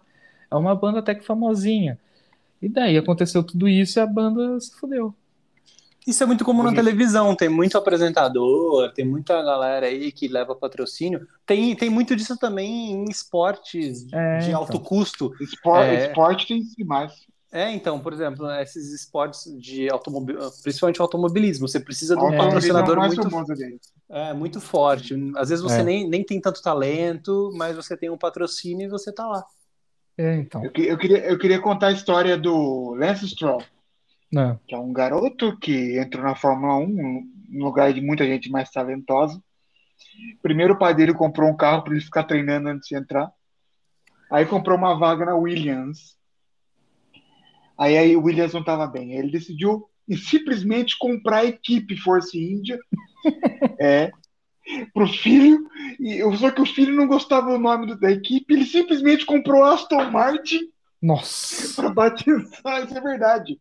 Não é mentira. Ele comprou a Aston Martin para batizar a equipe de Fórmula 1 com o nome Aston Martin. Nossa, que merda, hein? É, esse tipo de gente que acaba com a graça das coisas, tá ligado? Porque Ah, poderia né? ter, imagine, provavelmente os caras eles deviam estar colocando alguma graninha no festival ali e tudo mais, até porque quem tá organizando aqui no Brasil é aquela Eventim, que é a empresa Achei que que era Medina. Graças a Deus não é. Porque senão, porque senão ia ter. O, o artista principal não ia ser o Slipknot, né? Ia ser, sei lá, Ivete Sangalo e depois o Slipknot. Ia ter 50 tipos diferentes de pista VIP. É. VIP Exatamente. Gold Platinum Extra 1. E aí, por- É, é então. Ah, nossa, até perdi o fio da meada, cara. Ah, enfim, a Eventim é a empresa que normalmente traz o Metallica pro Brasil. E, os caras ali, eles estão. Tipo, no Rock in Rio 2019, se não me engano, Metallica tocou, eles estavam no mesmo dia, só que eles estavam num palco menor. Enfim, tem todas essas tretas, cara. É um negócio que é, que é de certa forma comum no mundo aí, que é o que isso aí que define a qualidade das coisas, né? Pega os malucos que não É. tem talento, mas tem grana e paga pra tocar. Um outro exemplo que é, que é clássico, que é um, nossa, é um negócio que me revolta muito. Não sei se vocês lembram da, de uma banda chamada Kiara Rocks. É uma Já ouvi banda falar nessa banda. Eles tocaram no Rock in Rio em 2013. Eu fiquei muito puto com isso, porque os caras to- só tocaram covers. Eles tocaram no Palco Mundo, só tocaram é chato, covers lá e tocaram mal ainda por cima. E eles só tocaram no Rock in Rio porque a empresária deles era a mesma empresária do Sepultura. Então ela fez um, um- um bem bolado ali, colocou Sepultura e Kiara Rocks pra tocar no mesmo palco, sabe? Foi, foi uma bosta, sabe? Os caras foram vaiados. Uma semana depois do, do Rock in Rio, eles estavam tocando no falecido Bar da Montanha aqui em Limeira. No, no dia do meu aniversário, inclusive. Eu fui nesse show e me arrependi. ô louco. Olha o trem Então, passando. Ah, ô, Ó, pro- provavelmente tem algum usuário de droga no meio da tri, do, do trilho. Mais eu queria alguma. só falar que Vai lá, no Vitor. Rock in Rio, no Rock in Rio, vocês vão, vão hão de concordar comigo. O melhor palco é o Sunset. Ah, com certeza. É o, par- é o palco da turminha descolada. Ó, eu vou colocar outra opinião controversa aqui, ó. Pros headbangers, vocês são chatos pra caralho. Essa turma é chata, velho. Fala, fala a verdade, eles são chatos. Vocês são muito chato, velho. Mas vocês têm que engolir umas verdades do tipo, Sepultura não é banda de palco mundo, seus filhos da puta. Eles têm que tocar no palco Sunset, cara. Não é banda pra fazer show pra 80 mil pessoas. É pra fazer show pra 20 mil e, e olha lá ainda por cima. É underground É. isso aí. Então, o Sepultura é, mas assim, o que eu falo é que, que o Rock in Rio, no- as últimas edições do Rock in Rio Brasil, na minha opinião, elas estavam ficando um pouco desprestigiadas pelo fato que elas estavam virando comum. É. E sei lá, o line-up não estava tão estrelado assim. Pra mim, o Rock in Rio, vamos ver se essa paralisação por causa da pandemia vai melhorar as coisas. Quando teve o primeiro nessa nova leva, em 2011, foi um espetáculo, porque Sim. fazia quanto tempo? Fazia 10 anos que não tinha um, É, ou fazia 8 10 anos, não anos. sei. Não, fazia 10 É, anos. então. O último 10 tinha sido anos. 2001. Ou seja, eu acho que precisa de um, um respiro, é igual o filme do James Bond, um a cada seis anos, senão ficava farinha no mesmo saco. É, então. Eu acho que assim, é legal ter uma, uma periodicidade igual eles estão fazendo, de ter um a cada dois anos e tudo mais, até porque é um, meu, Rock in Rio é um negócio que movimenta muito o turismo aqui no, aqui no, no Brasa, né? Ah, sim, Do é no Bra Brasil. Brasólia. No Brasólia, Brasil. no Brasil. Só que eu, eu fico, fico meio cabreiro porque são sempre as mesmas bandas, os mesmos artistas, e não falando só de, de rock, mas em, em todos Não, os é verdade. estilos. Ivete Sangalo, Ivete Sangalo, se é, não é é Paralamas tá Leite. sempre lá. É, Paralamas, mais Orquestra Sinfônica do Brasil, com todo respeito. Sepultura também. É, de uns tempos pra cá, o Metallica tinha tocado no, no Brasil, acho que uma vez nos anos 80 e outra em 2000 e alguma coisa, quando a banda tava definhando. E É, voltaram no, pro Ares- Rock in no, Rio. no antigo Parque Antártica. né? É. E daí tocaram no Rock in Rio em 2011, que foi um show fenomenal também. A partir disso, praticamente, acho que, acho que a única vez que eles não tocaram foi em 2015. Depois dessa, eles tocaram em todas. E, enfim, Guns N' Roses também, puta banda bosta que tá aí enchendo o saco, os caras chamando, sabe? Concordo.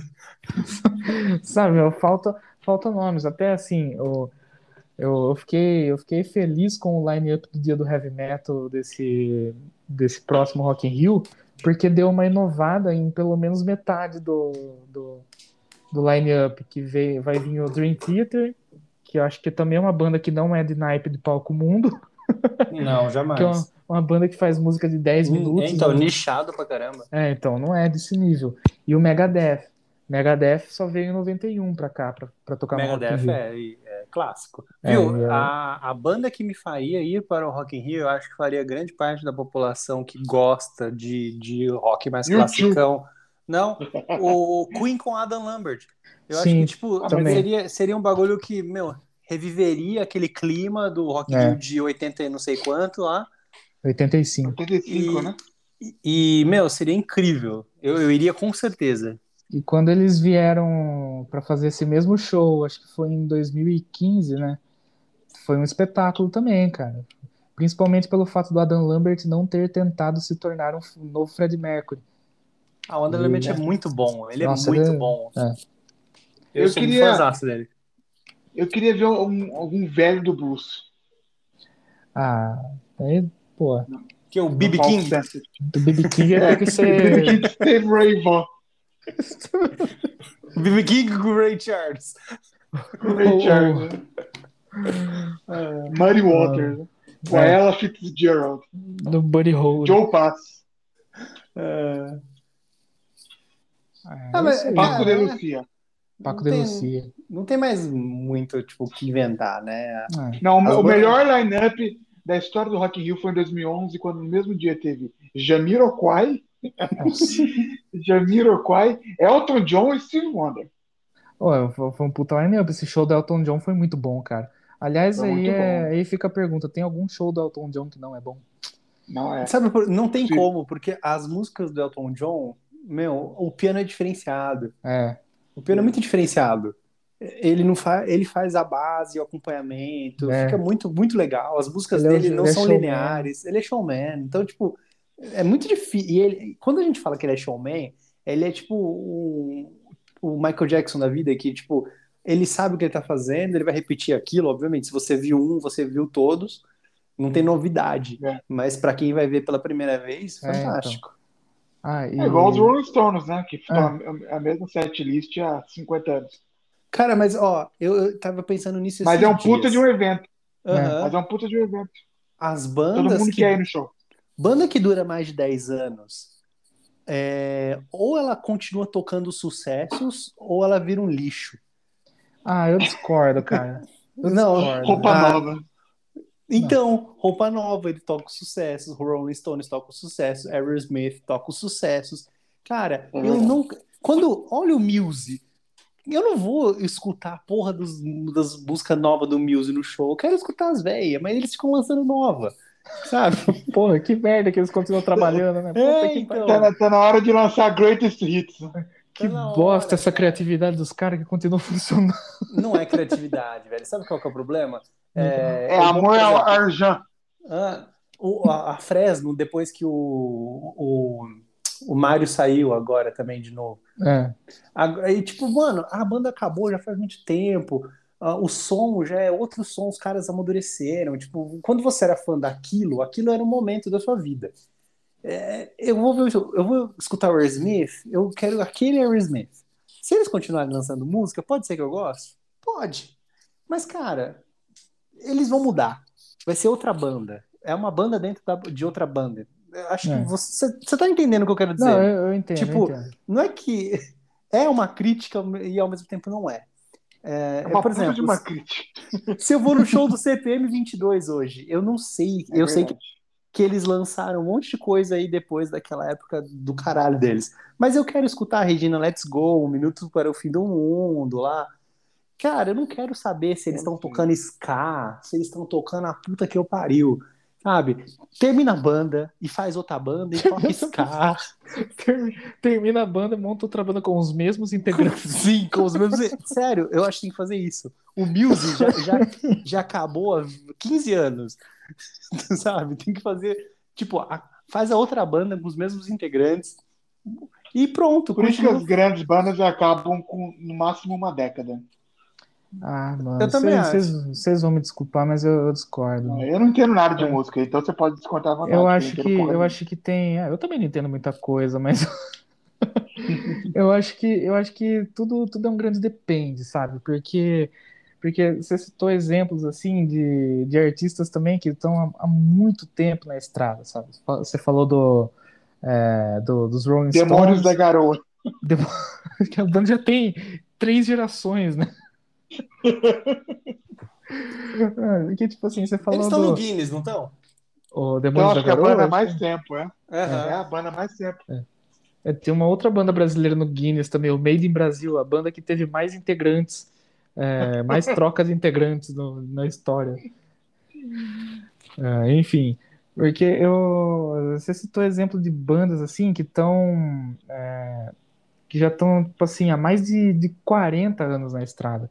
E, e ainda assim, por exemplo, o, Aerosmith, quando eles começaram na década de 70, no meio da década de É. 70, é, lançaram uma sequência de discos excelentes, até que daí o- a primeira cagada que aconteceu foi o Joe Perry ter saído da banda, eles lançaram duas bostas, ele voltou e veio, tipo assim, revigorado, sabe? E daí, a partir daí até, até o fim dos anos 90, é, eles lançaram só, só coisa boa, sabe? Tipo, é, eles já tinham uns 30 anos de estrada, só que eles continuaram lançando coisa boa.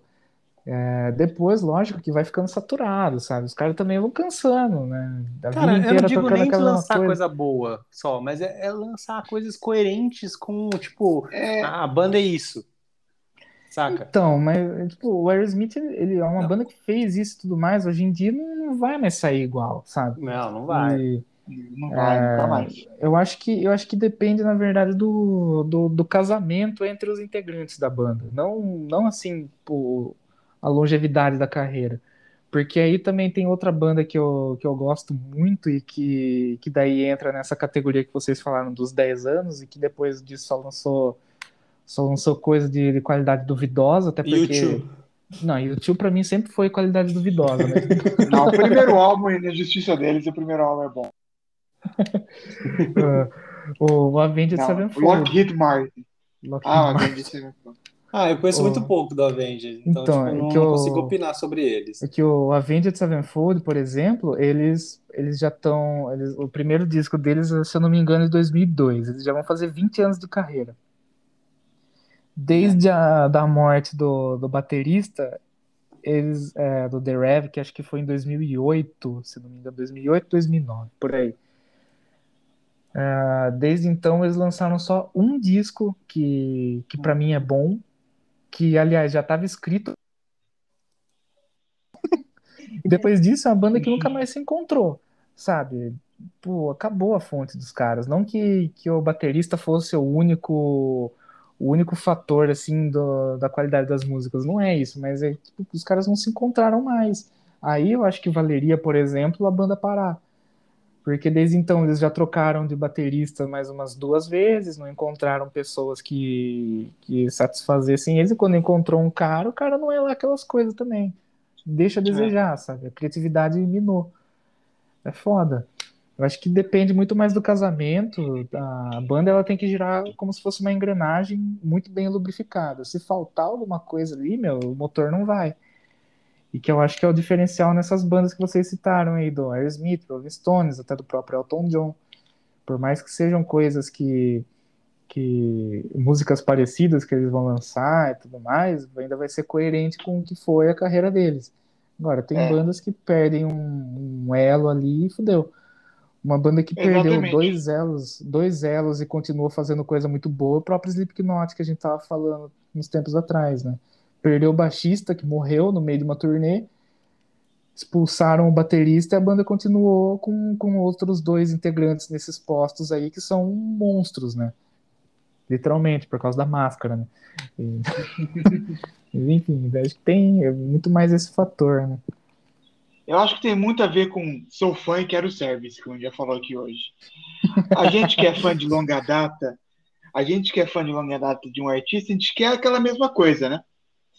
E você vê que tem artistas que conseguem entregar, tem artistas que, que não conseguem. Isso não tem nada a ver com a qualidade do É. artista per se. Por exemplo, o Steve Wonder. Ele conseguiu gravar uma série fenomenal de discos, um ano atrás do outro. Ele ganhava Grammy ano após ano. Discos brilhantes, na década de 70. Do final dos anos 80 para cá, não fez mais nada. Já o Bruce Springsteen conseguiu se reinventar. Nos anos 2000, lançou grandes, ah, grandes álbuns, na minha opinião, pelo menos. Então, Sei lá, Born in the USA. Born in the USA, é. Born, Born in the USA. USSR. Born in the USA. Billy É. Ray Cyrus, né? Quem diria, né? Que ó, a filha do Billy Ray Cyrus seria mais famosa que ele. Né? Hannah É. Montana. Hannah Montana. Meus queridos, mais alguma coisa? Ou encerramos por hoje? É, Não, só queria hoje- falar que menção, Ah, menção, menção Blink 182 obrigatória. Eu fiquei verdade. decepcionado do Roberto não comentar, mas vou deixar o comentário final para ele, para ele falar disso. E o meu comentário final é: finalmente tem uma coisa para elogiar sobre a União Europeia. É. A União Europeia passou uma regra que obriga todas as eh, fabricantes de celulares a terem só um tipo de carregador universal. Bye Puta, bye obrigado. Lightning Charger da Apple. Nossa senhora. Mas tem um falo- porém, viu? Tem um porém nessa. Ah, O ca- não estrague meu dia. Tem um porém, eles precisam ter entradas iguais. O que entra no, no o Lightning, que enfia na. É o USB-C. Ele é USB-C, entendeu? É. A ponta Puta, só que tem então- que ser igual. Ah, vai, dar, vai dar na mesma, então. Vai ser tudo a mesma Ah. merda. é, USB-C, não sei Ou o que seja, lá. a União Europeia é uma merda mesmo. Ai, meu Deus. Eu, eu vou falar que eu acho esse negócio de, web, de USB-C uma patifaria. Tinha que continuar no velho e bom USB, no máximo 3.0, que continua funcionando normalmente em Isso. qualquer entrada. A única Isso. diferença é que ele vai fazer um serviço mais rápido. E Eu queria falar minha o seguinte. menção. Ah, É, Antes de você terminar, só para aproveitar essa piada do USB. Para mim, quanto pior na, na, na- Quanto mais longe você vai no alfabeto, é pior. O USB-C é horrível. O USB é bom e o USA é brilhante. mas eu sou mais o USSR. Esse aí vai ser o. Esse é só para só os garotos da década de 80, vão lembrar do USSR. Só pro Motorola StarTAC, esse aí.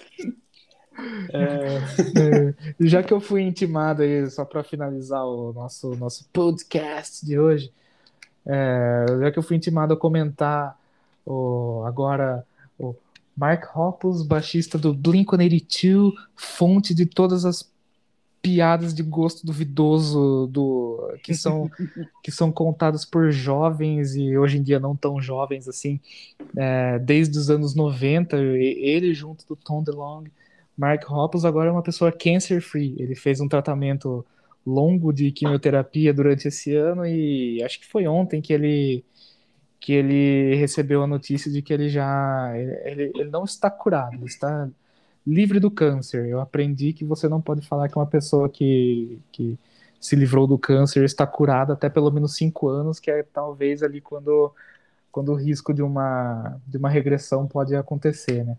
Mas é uma boa notícia, né? Eu até vi no, no Instagram dele que o cabelo dele começou a crescer de novo. E ele tá estranhão. Mas é isso aí, tô feliz. Parecendo Mob. DJ Mob. Bom, para eu finalizar aqui a minha participação, eu encontrei o e-mail do, da compra fake do Mercado Livre. Ah. O e-mail é ml.online.2020@bol.com.br. Bom, Como, mano, como que o cara achou que alguém fosse cair nisso? Não é possível. Eu quase caí, cara. Aí, ó. Então, é muito bem Nossa. feitinho o e-mail. Não é um- Mercado Livre. Não é um JPG, é, é no corpo do, do, do e-mail. O cara fez Ah. aqui um negócio bonitinho. O meu eu tinha, eu tinha excluído que eu fiquei com medo dele hackear depois, mas o meu foi um, o cara mandou um PNG anexado assim no, no Eu, eu arquivei aqui, porque vai que, né? Bom, é, Victor, seu adeus. Goodbye, Mr. Bond. Bye bye, meus queridos. Até a próxima. Hasta luego, muchachos. Tchau, tchau.